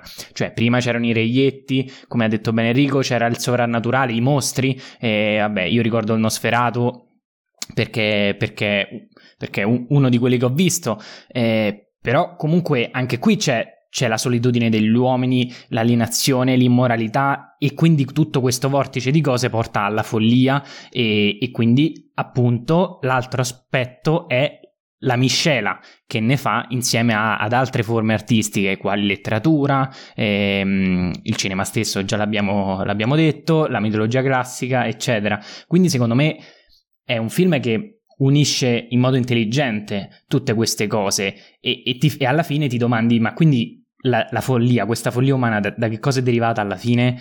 Perché si desidera qualcosa di, di così grande come fa il personaggio di Pattinson? E, e, e in più aggiungo, è un film d'ambientazione, come ha detto giustamente eh, Mattia, cioè le onde del mare, la luce, la pioggia, la fotografia in bianco e nero, che secondo me è più grigi, sono, ci sono più grigi che bianco e nero, però vabbè, e il formato, 4 terzi, il sonoro, cioè ogni componente del film, eh, sia proprio strettamente legata al, allo strumento cinematografico, sia del luogo, cioè dell'isola stessa, ha lo scopo di inglobare, di inglobarti tu spettatore nell'isola assieme ai protagonisti e impazzire con loro, se vogliamo. E su di me, personalmente, ha avuto, ha avuto molto effetto, cioè alla grande proprio. Pure a me, noia, però pure a me. Dai, no, cioè, è vero. Oh, raga, i primi 40 eh no, no, ma lo, lo cioè. capisco, lo capisco, ma infatti secondo me non deve essere preso come... Cioè, quando tu dici che il, i cinefili... Ehm, del, del, web dicono questa è una novità, questa... ok, non è una novità, ma infatti non, non, ci appoggiamo su questo assolutamente. Secondo me è una rivisitazione dei giorni nostri, come la volete chiamare, un, un, un film thriller, psicologico, horror per certi versi, anche se eh, su questo condivido eh, l'opinione di Enrico, non è un horror a tutti gli effetti, però vabbè, e, ehm, è appunto una rivisitazione, versione ventunesimo secolo, eh, che secondo me invece ci ci, anzi, ecco, una cosa che fa, secondo me, e fa molto bene, è, è quella di dire, ma lo sai, spettatore, io eh, amo molto questo genere di film, perché non ti vai a guardare quei film? E questa è una cosa che io apprezzo molto dei registi, quando citano eh, per invogliare lo spettatore a recuperare magari film, eh, film di quel genere. Poi dobbiamo dire, Eggers è un fanatico di, di, quel periodo storico. Quindi ci sta il fatto che la fotografia è così, ci sta che narrativamente ha senso perché la solitudine, eccetera, ma poi a lui piace proprio. Quindi anche se fosse un solo, eh, diciamo, eh, utilizzo estetico eh, perché a lui piace così, già che è funzionale all'ambientazione, già è, già è giustificato secondo me. Punto. Quindi tutto questo dire no è manieristico, no è pretenzioso, eccetera, eccetera, secondo me um, sono discorsi un po', un po', effimeri. Concludo dicendo ehm, che, eh, non, che, volevo dire? Non lo so, me lo sono dimenticato. vai, vai. Guarda, guarda, aggiungo una cosa e magari, aggiungo una cosa magari torna in mente perché sì. volevo dire ehm, che io ho letto la ballata del vecchio marinaio di Coleridge, non so se è capitato anche a voi, nel caso ve lo no, consiglio. L'ho letto Ok, l'ho letto in lingua originale, peraltro. Ehm, eh. Su ordine, ovviamente. A scuola me l'hanno obbligato. Pure io, eh. Pure io, sempre in lingua originale. Perfetto. Ho dei passaggi. E, ehm, e, ho visto anche delle illustrazioni della ballata eh, che ovviamente erano fatte in bianco e nero perché sono, sono disegni.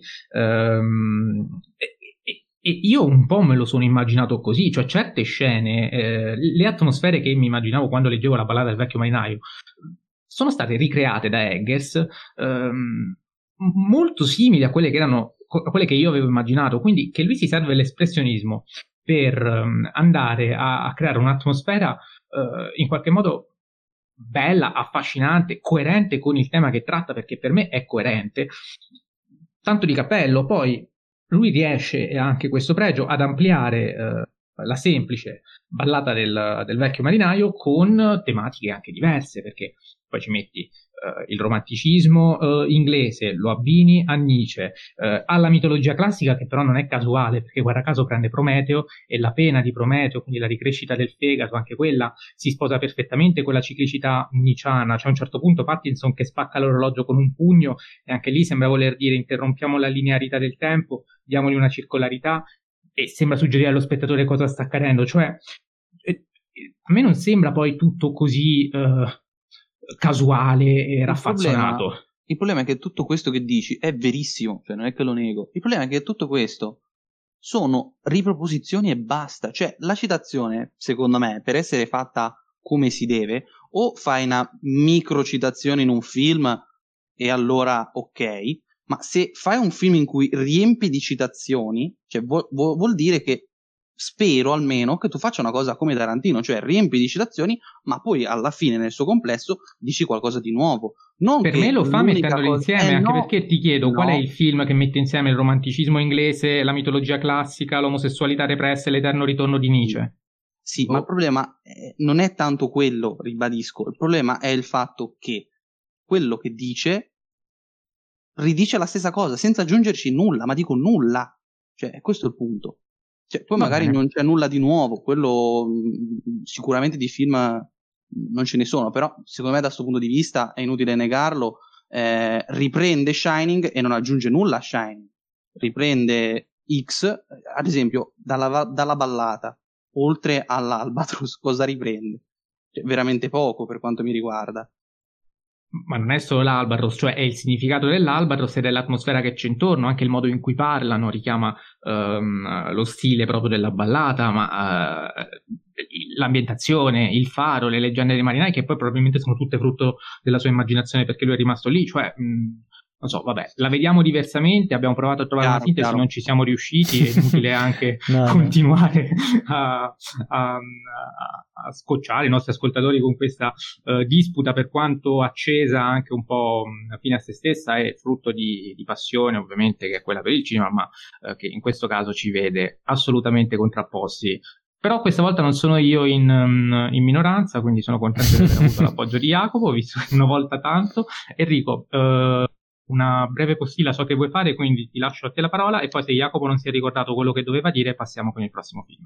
Assolutamente, eh, che poi io capisco il vostro punto di vista, cioè ad esempio su Film TV, che è una rivista che io leggo sempre, eh, cioè c'era i, i, voti erano molto divisi, poi la media del voto era un 5.9, che è il, un voto che condivido pienamente, eh, su 10. Ehm, e il, il ah, non su 6.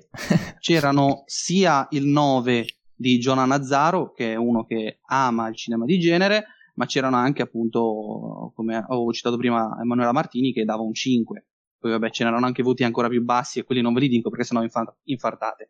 Eh, prossimo film.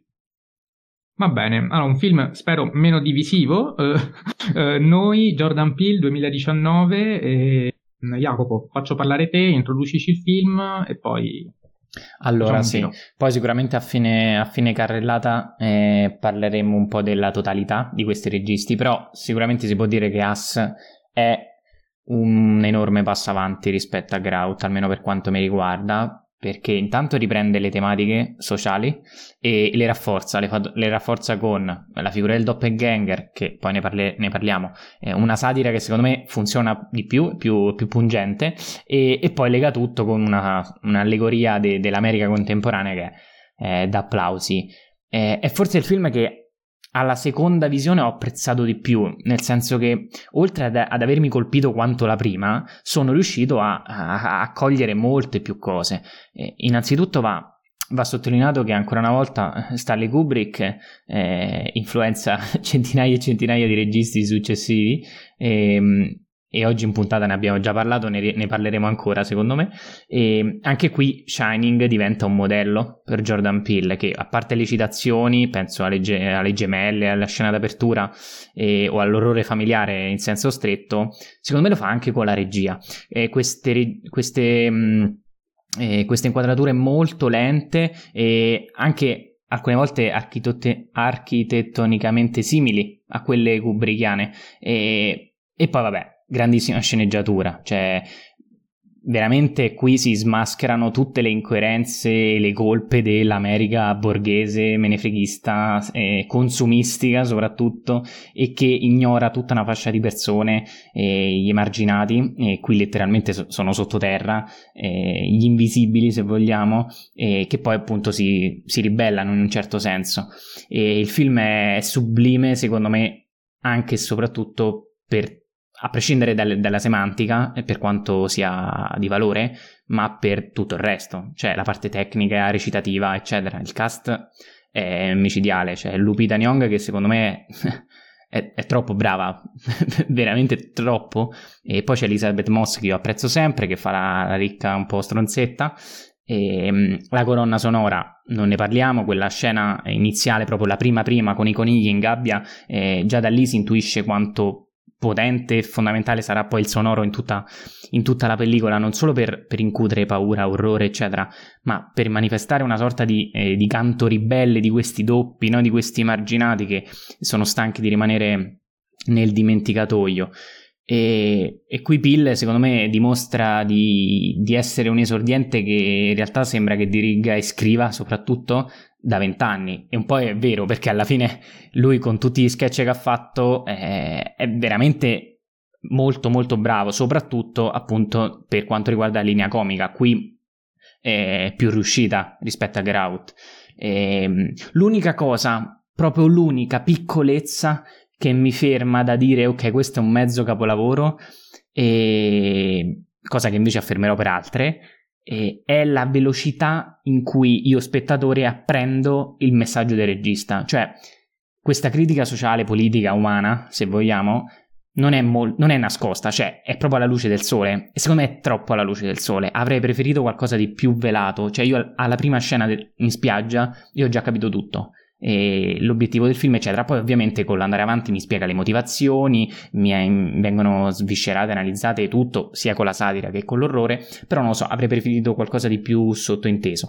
Però, salvo questo, il film è un grandissimo passo avanti e um, Pill poi mette eh, da subito l'acceleratore eh, con la comicità e io lo apprezzo tantissimo è ambizioso a portare dei temi del genere su, sul grande schermo in modo anche così potente quindi questa sottointesa che io avrei voluto comunque è, è giustificata da, dal fatto che lui prende quel messaggio e te lo schiaffa in faccia e tu ci devi stare anche se critica te anche se tu fai parte di, di quella classe sociale, diciamo, facciamo, facciamo così.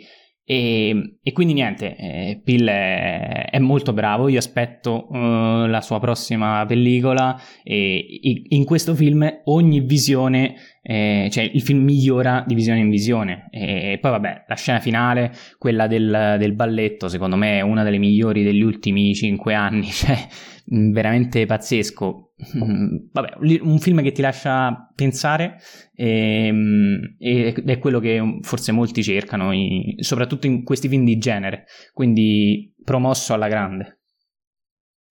Un film che deve essere visto più di una volta, perché io questo film l'ho visto la prima volta, c'è quel twist finale eh, costruito benissimo, secondo me, e non è semplice, eh, che impone un, um, un rewatch con cognizione di causa. Perché quindi eh, nel momento in cui tu rivedi il film quando sai già come finisce, a quel punto vedi tutte le cose in modo diverso. E quindi la seconda visione è veramente sì. uh, quella che, che, è fondamentale in questo film, cioè mm, te lo fa rivalutare in un modo, in un modo incredibile. Uh, Enrico, do a te la parola e poi dico due parole approfondendo quanto già anticipato da Jacopo. Allora, eh, io purtroppo al contrario vostro l'ho visto solo una volta in sala, eh, quindi, e, e, purtroppo anche doppiato. Quindi, eh, siccome una delle cose che avevo apprezzato di più del, di, di, Scappa era proprio l'aspetto eh, delle voci, che sentivi chiaramente la voce nera. Eh, io personalmente questo film, eh, anche l'aspetto della recitazione della eh, Nyong'o, non ho potuto goderla a, al massimo.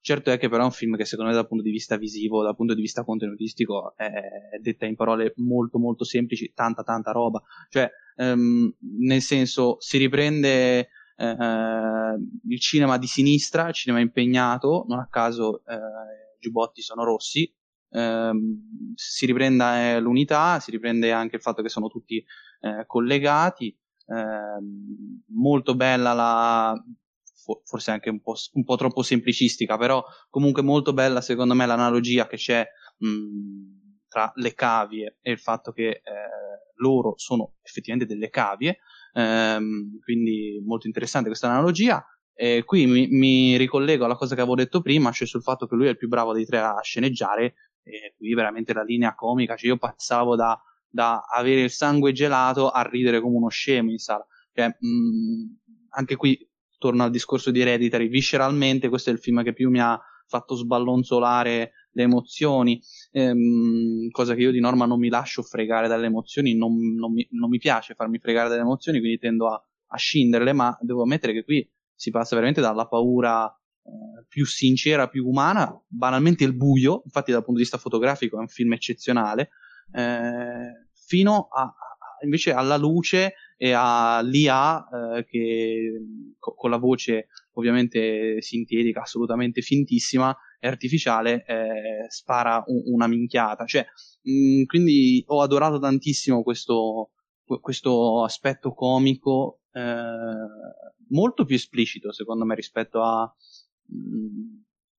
a, a Scappa, perché Scappa aveva la comicità, come diceva prima Jacopo, molto naturale, cioè molto proprio de, di due neri che si parlano e intercalano di eh, bro e queste robe qua, ehm, e faceva molto ridere anche perché venivano messi in cose senza senso, come ad esempio eh, sono schiavi sessuali, cioè era una comicità quasi demenziale, quella di, di Scappa, qui invece è una comicità eh, che spinge ancora di più l'acceleratore sul demenziale, ma sul demenziale dal punto di vista completamente opposto rispetto a quello che vediamo, cioè vediamo eh, tensione a non finire e poi vediamo eh, la voce, ripeto, che parte del, dell'intelligenza artificiale. Quindi per me eh, questo film è tanta, tanta roba, più bello di Scappa ed è un passo avanti secondo me grandi, grandissimo e spero veramente che eh, per una volta faccia una commedia pura, perché voglio vedere Peel fare una commedia pura perché voglio ridere come un pazzo. Ma non lo so, io forse no, nel senso la commedia sì, ma deve essere nera, e nera non intendo con attori afroamericani, ma ehm, a livello di umorismo, perché eh, non credo sia, secondo me, non lo so, magari sì, eh, cioè, secondo me perderebbe tanto se un film comico inteso proprio nel senso più, più puro del termine. Poi non lo so, cioè, una commedia, perché... non comico. Commedia, l'importante è che sia nera, sottolineo, perché eh, il modo in cui crea le atmosfere, ehm, cioè anche la, mm, la, resa della tensione, della paura, del, del terrore, comunque funzionano. Cioè, non, non, gli manca niente. Questo qui è anche un horror a tutti gli effetti, per quanto abbia elementi uh, di black comedy però è horror, cioè eh, ci sono alcune scene che qui fanno paura, appunto, poco da fare. Ehm, e quindi sarebbe un peccato, secondo me, eh, che, che, che, abbandonasse del tutto questa, questa, questa componente. Eh, questo è un film, come detto, eh, ancora più diretto, l'ha già detto Enrico, ancora più diretto di, di Scappa. Già il titolo, As, eh, e quindi United States, e, e, anche alcune frasi. Eh, Noi americani, lo dice proprio se non sbaglio. Sì, sì, voi cosa siete? Siamo americani. Uh, e dice anche loro sono noi, ovvero US, uh, e quindi Stati Uniti.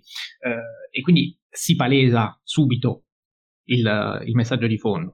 è un film um, in cui, l'ha già detto Jacopo, c'è tanta lotta di classe, eh, c'è il racconto di una violenta rivoluzione proletaria, perché la rivoluzione c'è, ma la rivoluzione è violenta, quindi da una parte abbiamo i privilegiati inconsapevoli quasi di essere privilegiati, che si lamentano uh, dei pochi guai uh, della quotidianità, la famiglia nera si lamenta del fatto che quella bianca è più ricca, ecco c'è, c'è il nero, il padre che vuole, vuole comprare il motoscafo più bello, la macchina più bella, però poi non sa che sotto uh, ci sono persone che sono veramente povere, sono i sommersi, sono quelli che sono pronti a prendersi un posto nella società che conta anche ricorrendo alla violenza. E quindi qui c'è anche un'altra tematica, cioè quella populista, che è particolarmente attuale quando uh, Jordan Peele uh, sforna questo, questo film. In epoca perché, trampiana, poi. Esatto, perché siamo in piena epoca trampiana, quindi c'è un messaggio politico um, ancora più definito. Uh, un film che da un lato sembra muovere uh, un invito allo spettatore e quindi dire uh, è giusto che anche che, che, a tutti vengano date le stesse possibilità perché Adelaide, la, la, la, la protagonista, nasce come un clone con un deficit mentale ma poi emersa Uh, seppur con la violenza, anche lì, perché rapisce e lega con le, con le manette la, la bambina, um, riesce comunque a sfruttare al meglio la sua possibilità, quindi dimostra che se diamo le stesse possibilità a tutti, anche chi parte svantaggiato ha la possibilità di affrancarsi, di, di affermarsi, eh, di mettere su famiglia, quindi questo è l'invito del regista. Dall'altro lato però c'è il monito, perché poi dice attenzione, perché una volta raggiunto il benessere, anche e soprattutto se quel benessere è stato raggiunto da chi parte dal basso, eh, no, non si è disposti a rinunciarvi. Cioè, quel benessere, una volta che ce l'hai, tu lotti con i denti e te lo tieni fino alla fine. Eh, poco conta, anzi, forse conta ancora di più il fatto che prima non ce l'avevi e che per ottenerlo hai dovuto combattere più degli altri. E, e questo eh, nel finale viene fuori anche tutta la natura, forse eh, malvagia, poco umana, della, della, anzi umana sì, ma poco, poco, poco buona, se vogliamo, della, della, della protagonista che eh, con quei versi riesce a uccidere eh, la sua la sua controparte, eh, che in realtà però era originariamente una, un'emessa. E il figlio sembra capire tutto e infatti come guarda la madre alla fine si rimette sulla maschera come a dire io so forse chi sei, forse l'ho capito, quindi ho un po' paura di te, i due non si abbracciano più, prima sono molto legati, dopo quella scena, dopo quel finale è cambiato tutto, quindi anche la consapevolezza delle nuove generazioni di cosa stanno facendo le vecchie per mantenere il posto in cui stanno.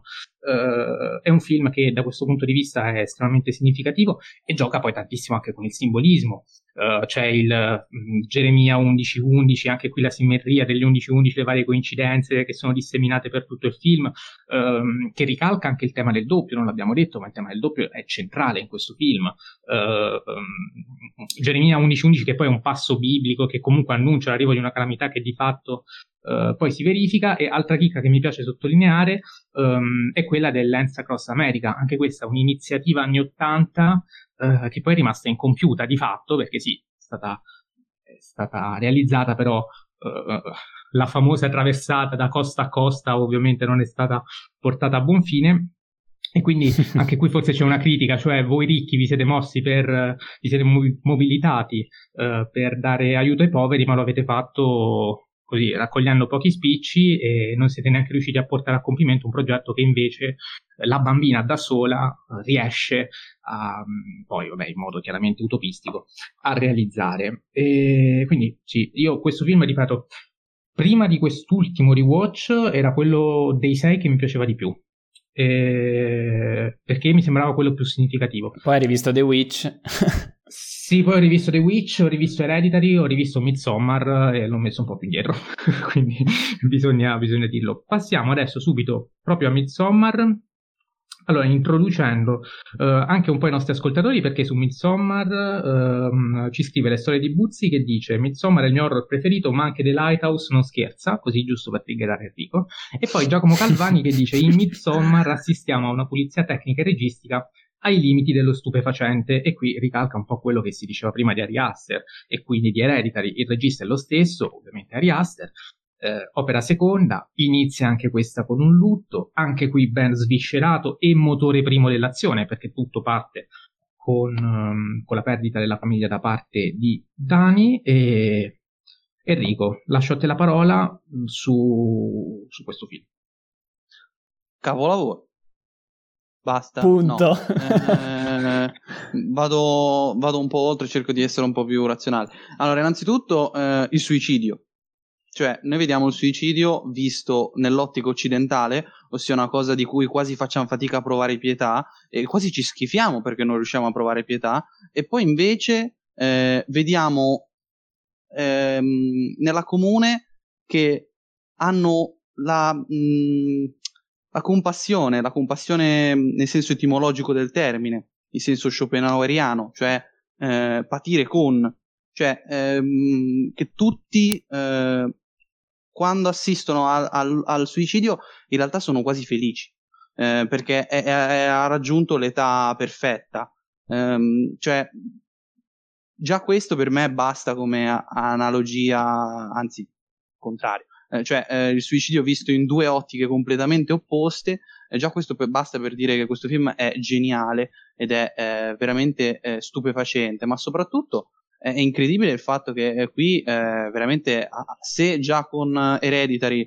si era divertito a mettere indizi qua e là a destra e a manca, qui veramente spara, cioè, ci spoilerà il film alla prima scena, cioè alla prima letteralmente inquadratura, cioè c'è quel quadro iniziale e ci spoilerà la regina di maggio, ci spoilerà un po' tutto, come andrà a finire. E poi eh, guardiamo la casa di, di Dani e Christian, eh, notiamo che il nome è Christian, eh? Cristiano, quindi eh, ritorna l'aspetto non molto velato eh, sata- da satanista spirituale. Insomma, ehm, noi vediamo che c'è un quadro in cui c'è un orso e quell'orso eh, Christian ci finirà dentro eh, per un sacrificio umano. Eh, poi la cosa che a me personalmente piace tantissimo di Midsommar è il fatto che questo film fa paura e, e quindi per me è un horror al 100%, perché quello che vediamo è terribilmente reale, cioè è quello il problema, gli effetti delle droghe sono psichedelici e fanno veramente paura e non e non sono sbrilluccichi a destra manca stile Gaspar Noè. Quindi, vabbè, tocchiamo, tocchiamo, un'altra idiosincrasia mia.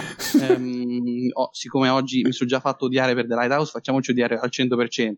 Ehm, quindi ehm, gli effetti psichedelici sono veramente eh, preoccupanti perché poi non capisci più cosa è reale, cosa è vero. Addirittura una certa sembra quasi, eh, non so se avete fatto caso, sembra quasi che, o, o magari è una mia sensazione perché appunto è veramente una sensazione di disagio, ma c'è una foresta che quasi sembra fare un sorriso. Cioè, mh, mm, fa, fa, paura perché non, non capisci se in realtà è una tua percezione oppure se in realtà è l'effetto della droga.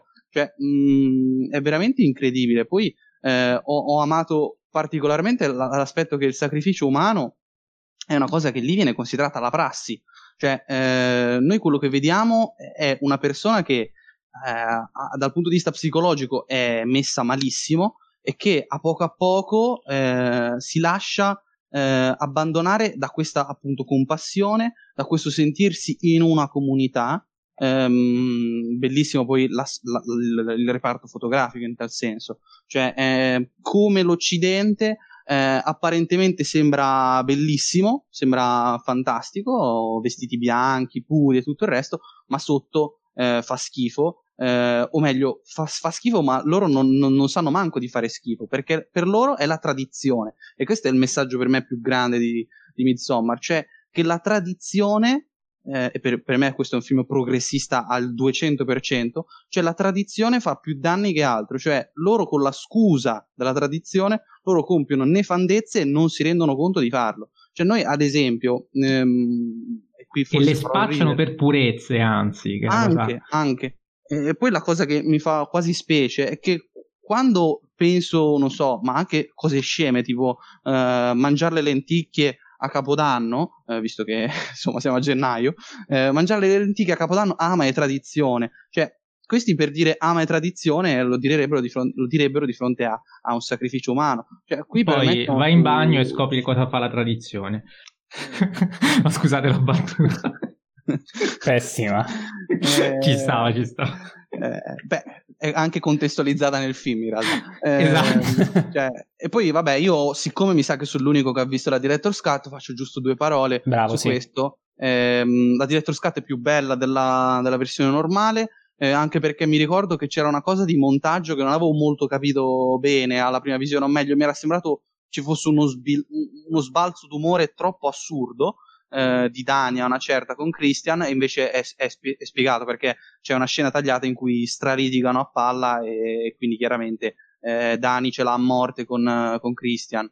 Eh, poi, secondo me, ehm, c'è anche una scena in più bellissima che non la spoilerò per chi magari eh, vuole comprarsi Blu-ray, invito a comprarlo perché è un'edizione Blu-ray veramente fantastica. C'è pure una. Aspetta, però, aspetta, card. Enrico, abbiamo spoilerato tutto. Cioè, ora voglio sapere anche Spoiler questo. Pure? Ma sì. Vabbè, allora c'è, c'è, l'unica scena notturna del film. Cioè, l'unica scena notturna ah. che non è un, un sogno, non è, non è nulla. Ed è una scena notturna che non fa manco paura. E questa è una cosa geniale. Cioè, altra cosa geniale del film, cioè la, la, la paura che la vediamo a, a, al sole eh, nell'unica scena veramente al buio, dove al buio non è però eh, un sogno, come c'è ad esempio una scena buia anche nella versione normale, però eh, è onirica, è, sì, sì, è onirica. Eh, mentre invece mh, eh, praticamente fanno un, un, lavoro, a una certa devono, se non mi ricordo male, devono buttare tipo un albero in un lago, ehm, e però devono fare un sacrificio eh, cioè una persona della comunità volontaria si deve sacrificare e uno dei bambini che noi vediamo nella versione normale, che è quello con i capelli rossi, che mh, mm, si, viene anche nominato eh, nella versione normale, in realtà in questa scena è quello che si, eh, si, fa da volontario, ma a causa dello scandalo succede un po' di, un po di casini, alla fine non, non, si sacrifica, infatti lo vediamo nella scena dopo, eh, in cui sostanzialmente ehm, mentre stanno preparando una certa sinomina. Poi vabbè, il fatto che in tutta la, la, la, la comune c'è questo triangolo gigantesco, eh, molto barocco, molto assurdo, eh, forse se vogliamo c'è una mini analogia con, uh, con Eggers, cioè il fascino del, dell'ignoto e il voler andare a scoprire eh, cosa ci sia. Detto questo vi lascio la parola perché ho fatto veramente una riga. Triangolo che richiama anche la casa sull'albero di Hereditary, quindi c'è anche una certa continuità da questo punto di vista, che guarda caso è proprio dove finisce la scena, cioè in Hereditary la scena, il film più che la scena, il film finisce nella casa e anche in Midsommar finisce con quell'incendio nella, nella capanna gialla, chiamiamola così. Uh, Jacopo, Midsommar. Allora, no, a proposito di questo che avete appena detto, eh, se non sbaglio c'è un'inquadratura in Midsommar che assomiglia tantissimo alle inquadrature che fanno dei modellini in Hereditary, quindi cioè, la parte architettonica è molto, eh, eh, diciamo, ci tiene molto a Aster, a, a, alla scenografia e, e all'architettura che, che ne deriva. Allora, io l'ho guardato oggi stesso, cioè l'ho riguardato oggi stesso per la eh, terza volta e, e, mi sono accorto ad esempio di quel frame iniziale rivelatorio. E, e, un'altra cosa invece di cui mi sono accorto che sembra così tanto ovvia, ma in realtà io l'ho trovata rivoluzionaria, è che quando il gruppo di ragazzi arrivano in Svezia, prendono, eh, vabbè, prendono un aereo e poi dall'aeroporto al villaggio prendono una macchina. Quando sono in macchina c'è eh, durante il viaggio la camera ruota di 180 gradi come tipo Gaspar Noè come se sì, ma qui l'ingresso al villaggio è pensato come fosse tipo l'entrata in un mondo quasi extraterreno, no? qualcosa di diverso, di una cultura diversa. Quasi com- capovolto, visto che funziona eh no, tutto è, al contrario. È proprio capovolta la, la cinepresa. Quindi è, è, una cosa incredibile che io non avevo, cioè piccola, piccolissima, però secondo me funziona molto e io non avevo notato prima, quindi mi fa molto piacere scoprire sempre queste, questo tipo di cose. Allora, il film, è, vabbè magistrale. Eh, comincia con quei, quei 15 minuti iniziali che secondo me potrebbero essere tranquillamente un corto a sé stante. È perfetto, que- quei 15 minuti sono veramente perfetti e ci presentano in tutto e per tutto la condizione di Dani e, e quindi il viaggio all'estero come risorsa per, per ricominciare, no? Anche se ah, diciamo ci, ci fanno sapere immediatamente che questa compagnia di amici, eh, diciamo, sono tutti abbastanza superficialoni, come direbbe Enrico. E, e arrivati in, in, Svezia, appunto, tu capisci da spettatore che, che, che, la cosa finirà male, malissimo, però non sai come, non sai in che modo potrà andare, e quindi c'è questa atmosfera quasi, quasi grottesca eh, che, che un, un, po' ti, imbarazza, no? ti incute timore. Sottolineo che una cosa che ho apprezzato è che Enrico non ha citato è la linea drammatica sentimentale, cioè eh, tutta la parte in cui appunto inizialmente il fidanzato di Dani non riesce a chiudere la storia, no? perché, perché, si sente a disagio, perché eh, non vuole mettere il carico sulla situazione precaria de- della ragazza di Dani, e poi c'è il distacco e il tradimento e quindi la disperazione di Dani in quella scena incredibile corale in cui tutte le donne urlano con lei e infine poi c'è l'accettazione degli eventi, la presa di coscienza, il riscatto, eccetera, eccetera. Questa scaletta arco narrativo, se, voglio, se vogliamo chiamarlo in questo modo, non solo è associata a questo dramma amoroso che poi, ehm, siccome abbiamo citato prima Bergman, eh, siccome stiamo in Svezia e c'è un dramma amoroso, mi ricorda molto lui, ehm, e poi c'è anche tutta la liberazione del lutto, lo sviluppo dei comportamenti dell'intera compagnia di amici. Tutti quanti possono, diciamo, essere identificati in una specie di, di linea di arco narrativo di questo tipo. E, ehm, e appunto il dramma sentimentale, secondo me, per quanto sia teen, per quanto sia no, eh, solitamente superficiale, qui invece è, è, è, tantissimo, fa tantissimo. Poi vabbè, la resa filmica già ne abbiamo parlato, è, è, formale, è devastante, questa luce bianca pura si contrappone a tutti gli orrori che, che poi accadono, poi tutto alla luce del sole, come abbiamo, come abbiamo citato. E che dire, eh, Enrico lo, lo, diceva fuori onda eh, Midsommar è un punto, è già un punto di non ritorno. Cioè, è un film. È un film di un regista che sembra già maturo, già, già completo. Ora non so che cosa ne pensate, ma che cosa può, altro può fare? Cioè, dove andrà dopo questa cosa? Non lo sappiamo. E magari eh, dopo parlerò dei progetti futuri. Comunque, io sono molto curioso di sapere dopo Midsommar che cosa puoi fare. Sì, perché è un film effettivamente, cioè, concordo assolutamente, completo, eh, eh, è un passo avanti rispetto ad Hereditary che era stato già un ottimo esordio eh, e non era semplice. Fare un secondo film così bene eh, non era affatto semplice e Aster ci riesce magnificamente perché offre qualcosa di diverso. In continuità, lo abbiamo già detto con Hereditary, anche qui ci sono tanti dettagli premonitori disseminati nel corso del film, lo avete detto voi già alla prima scena, io quel, quel primo frame l'ho avuto anche come immagine del desktop del, del, del, PC, quindi ho avuto modo di studiarmelo con comodo, proprio perché oltre ad essere visivamente molto bello, eh, era come se rivedessi un po' tutto il film ogni volta che aprivo lo schermo del computer. Scusami Mattia, posso aggiungere una piccolissima cosa? Il primo frame sì. è bellissimo, ma l'ultimo... Cioè, quel sorriso, eh con quel sorriso, quel sorriso è solvenza sfumata, incrociata a sfumare, effettivamente anche quello è però cosa vuol dire quel sorriso? Cioè quel sorriso è, eh, io qui infatti ehm, mi contrappo- ho una, una, lettura, no, una, lettura, interpretativa diversa di Midsommar rispetto a quella di Enrico.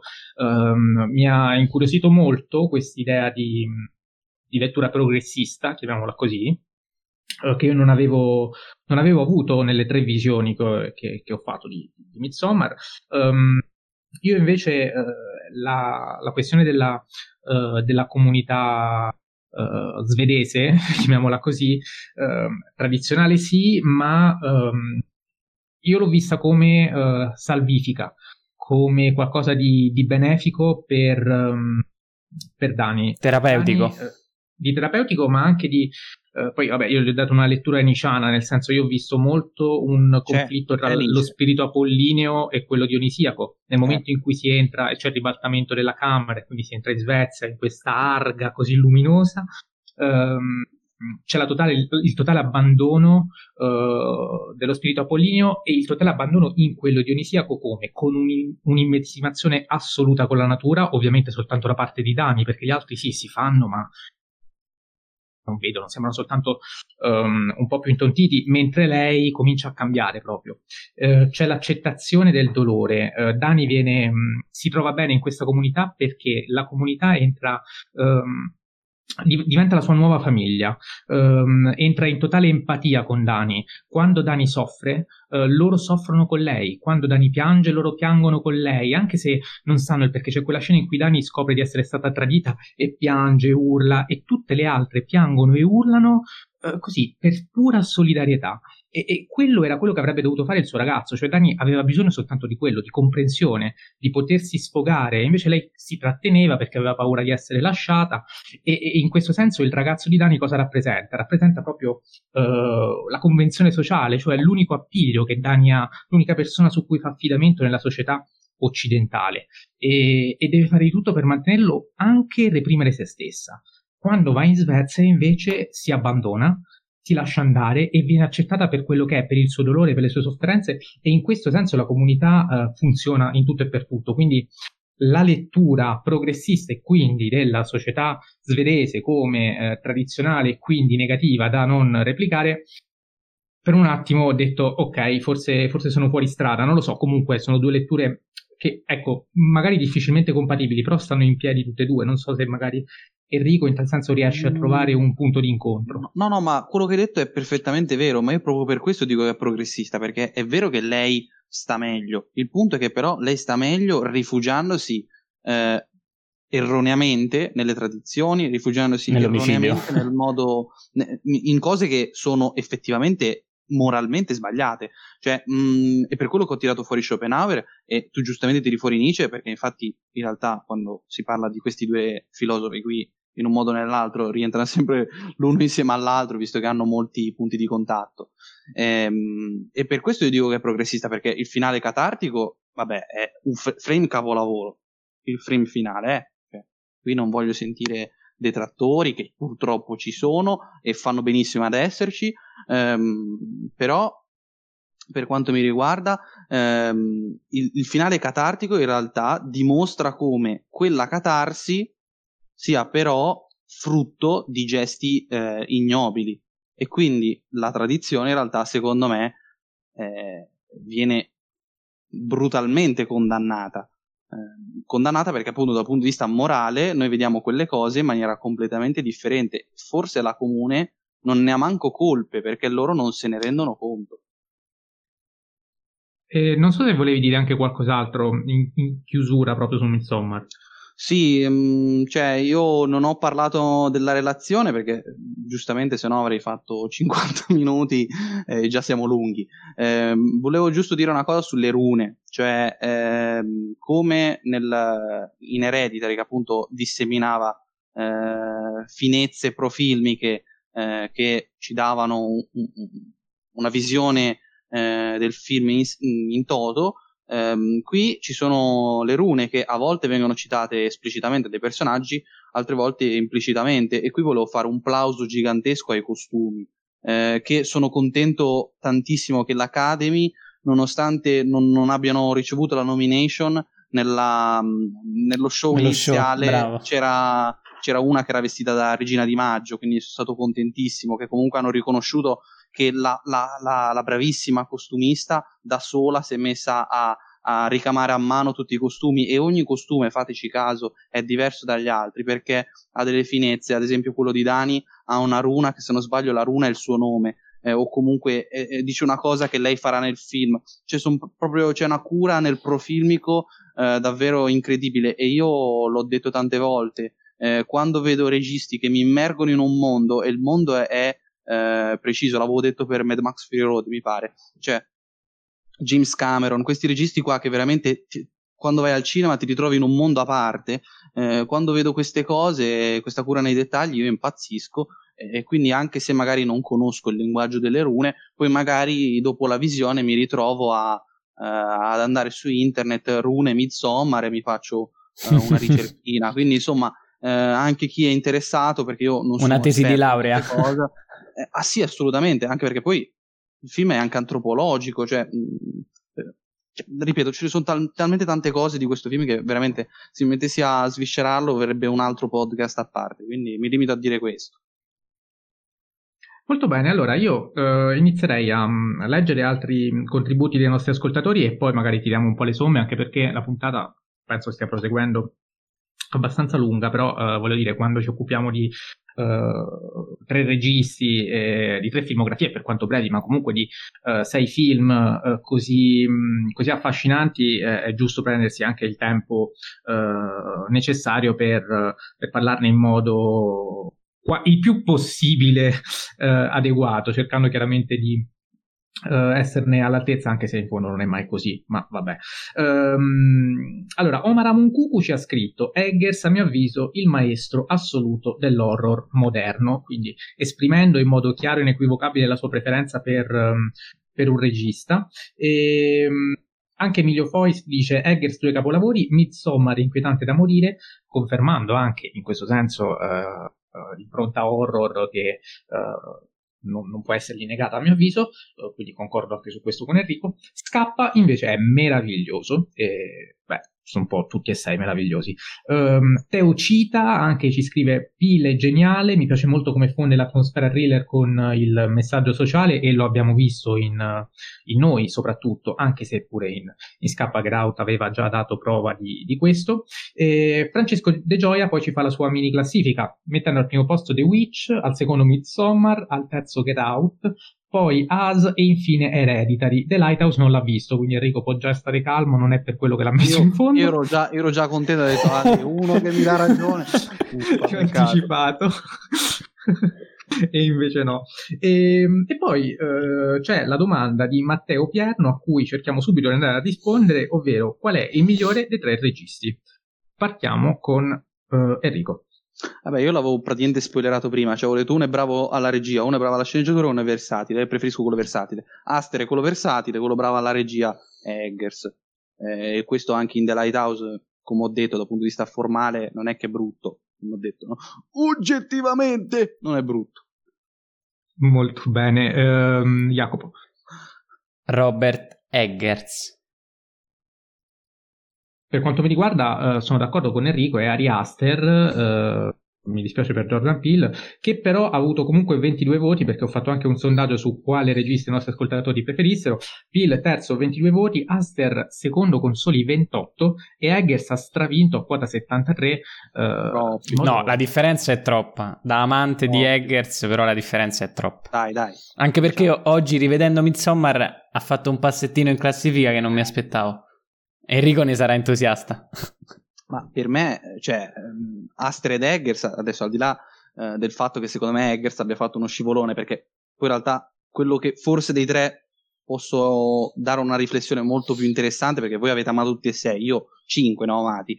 Eh, cioè, Eggers io l'ho adorato alla follia con The Witch, per me ha tantissimo da dire eh, ogni film che farà lo, lo, vedrò facendo finta che The Lighthouse non sia mai esistito. Cioè, nel senso, non è che siccome non ho apprezzato The Lighthouse non lo reputi un grande, anzi, cioè per me sono tutti e tre, e qui lo dico, sono tutti e tre D, eh, cioè poi per gusto personale, forse anche perché dei due film sono quelli che ho in classifica nei sei, sono quelli che si trovano più in alto praticamente, eh, preferisco Aster, tutto qua, cioè banalmente per Sì, questo. vabbè, ma che siano tutti e tre di altissimo livello penso non, non, sia necessario dirlo, nel senso... Eh no, però con un divario così alto, cioè sembra quasi no, che questo neanche sia io, no, no, no, certo. cioè, ecco. Hai fatto benissimo no. a sottolinearlo e ha stupito anche me. Mi hanno stupito anche uh, i sondaggi che ho fatto uh, accostando opera prima e opera seconda di ciascun regista. Uh, The Witch e The Lighthouse, Enrico ti do una brutta notizia perché The Lighthouse ha vinto con 95 voti a 59, quindi quasi il doppio, cioè eh, n- non me lo sarei mai aspettato sinceramente e non mi vede d'accordo perché reputo The Witch superiore.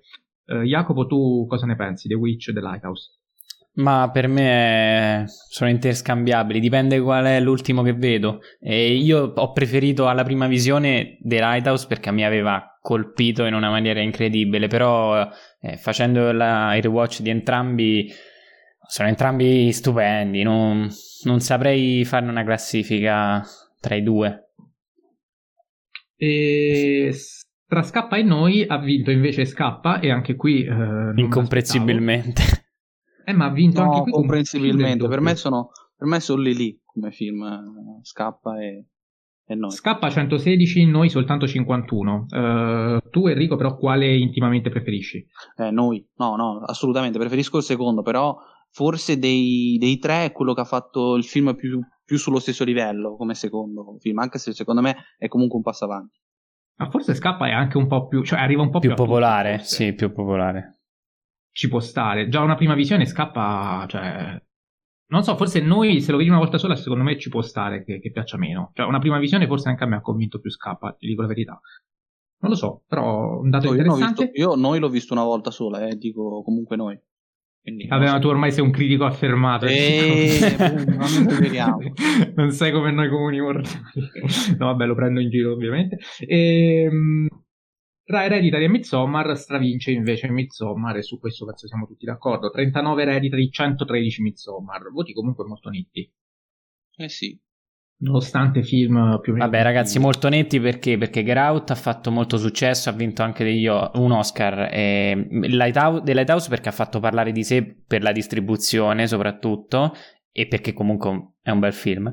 E, e poi Midsommar sì, perché è un cioè, capolavoro. Ma poi a- altra cosa è interessante notare come eh, sia 2-2-1, cioè inteso come miglior film nei registi, cioè uno per Pill e invece due per gli altri, eh, e anche per me è così, però con l'uno è Eggers. Uno intendi primo film, due secondo sì, ovviamente, sì, sì, okay. certo, giusto per capirci. Va benissimo, e, ehm, allora eh, direi intanto di eh, dare la parola a Jacopo che eh, magari ci introduce quali sono i progetti futuri di questi eh, tre registi, perché sappiamo avere delle opere in cantiere, non so a che punto sono, so che lui lo sa e quindi ce lo dice. Allora sì, brevemente, eh, Robert Eggers ha concluso le, le, riprese del suo prossimo film, The Northman, che uscirà, spero, nel 2021. Uh, le riprese son, si sono concluse a dicembre, il cast è pazzesco. Alexander Skarsgård, Bjork, Ethan Hawke, Anya Taylor-Joy, Willem Dafoe, Nicole Kidman. Non vediamo l'ora. E questo per quanto riguarda Robert Eggers, da notare la continuità nei titoli come faceva oggi presente Mattia nel nostro gruppo fuori onda. Poi Ari Aster sta lavorando su una commedia eh, di quattro ore, anche se Dubito, sarà, dubito sarà, sarà, di 4 ore. E basata sul suo cortometraggio che io vi invito a vedere su YouTube, che si chiama View. Il film, però, è lungo, si chiamerà probabilmente View is Afraid. E, um, il protagonista principale sembra essere Joaquin Phoenix, che tutti abbiamo amato in tutti i film. E, e poi. Bravo, e, bravo. soprattutto in The Master. The Master, bravo, esatto. E, Gio- e Jordan Peele, infine. E Joker Peele. Jordan, Bill, Jordan Peele infine è già stata rilasciata una data, ovvero lui, giugno-luglio 2022 e un film sarà un film horror e non una commedia come volevate voi. Probabilmente no, io, sarà io un film Enrico. commedia. Ah, ok, Enrico. Pro- probabilmente sarà un film horror, eh, però della stessa serie di Ass Out, quindi penso che la linea comica sia sempre comunque presente. E i protagonisti dovrebbero essere, ancora però devono firmare, quindi ancora non ha non accertato, Daniel Kaluuya, che è quello di Get Out, e Jesse Plemons, che lo avete visto o, se vi ricordate, Breaking Bad, altrimenti ehm, sto pensando di finirla qui. Concludo dicendo una cosa che e voi avete... E anche The Irishman, bravo, solo che è irriconoscibile lì. E... Ehm, no, non è vero. È un po' l'ho riconosciuto subito. È un C'è pure in Black Mirror 4x01, via. Così le diciamo tutte. Ok, ok. E volevo dire una cosa su. Eh, prima avete detto vorrei tanto una commedia. No, Enrico ha detto vorrei tanto una commedia. E Mattia ha detto sì, ma che sia nera. Ecco, io da amante certificato dei, di tutti gli sketch eh, su YouTube di Comedy Central, che è diciamo eh, la, la società con cui Bill e Key, che è un, un suo amico, eh, nonché sceneggiatore, eh, hanno, hanno, fatto, ti posso dire che in tutti i sketch comici c'è almeno qualcosa di, di anti-inconvenzionale o, o nero o qualcosa che ti farà dire no, ma qui non c'è, non c'è solo da ridere. Quindi fidatevi. Molto bene, sono, sono, più tranquillo. Voglio, voglio, un attimo contestualizzare questa cosa. Io voglio che faccia una commedia proprio in stile commedia, non un film comico perché appunto nei suoi film c'è un aspetto sociale non indifferente e voglio che faccia una commedia in cui proprio prende in giro, visto che l'ha già dimostrato, prende in giro un po' tutti, cioè eh, da, da, dal riccone al povero a, al reietto a Trump, cioè voglio tutti. Ecco. Va bene, chiudiamo subito con uh, il podio finale canonico di ciascuno di noi, cominciando da Enrico che al primo posto mette The Lighthouse. No, vabbè, eh, sesto The Lighthouse, quinto Scappa, quattro... Ah, li fai tutti? ah, tutti, bravo, vai, vai. Eh, vabbè, dai, scusa, facciamolo, sei, facciamo il sta. podio, dai. Eh, cioè, eh, al quarto noi, al terzo Hereditary, anche se il terzo e il quarto sono in, praticamente intercambiabili, eh, al secondo The Witch e al primo Midsommar, che è capolavoro assoluto. Jacopo. Allora, eh, Get Out in sesta posizione, Hereditary in quinta posizione, Us in, in, in quarta. Poi, siccome voglio bene Enrico, facciamo che per oggi The Lighthouse è terzo, Midsommar, Midsommar che ho rivisto eh, circa quattro ore fa, secondo, e poi vabbè The Witch.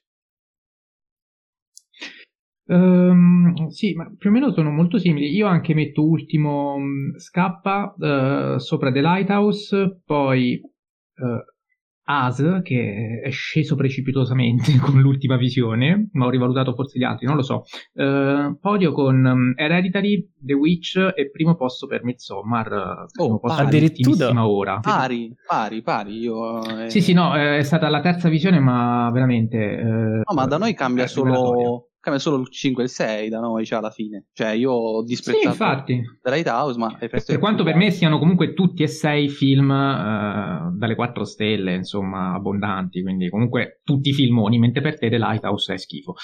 Eh sì, purtroppo sì. Ci ho provato a essere oggettivo, giuro. Va bene, allora uh, direi che possiamo chiudere qui la, la, puntata di oggi, è stata lunga ma uh, spero ne sia valsa la pena. E ringrazio e saluto Jacopo Castiglione. Ciao Jacopo. Ciao a tutti, grazie e viva Fellini. saluto e ringrazio anche Enrico Bacciglieri. Ciao Enrico. Ciao a tutti e perdonatevi se, se vi ho fatto infartare dicendo che The Lighthouse non mi è piaciuto. E Gaspar Noè. Vabbè, Ga- Gaspar Noè no. Anche quello, quello quello, quello non mi dovete perdonare perché mi farò odiare più avanti magari su questa cosa.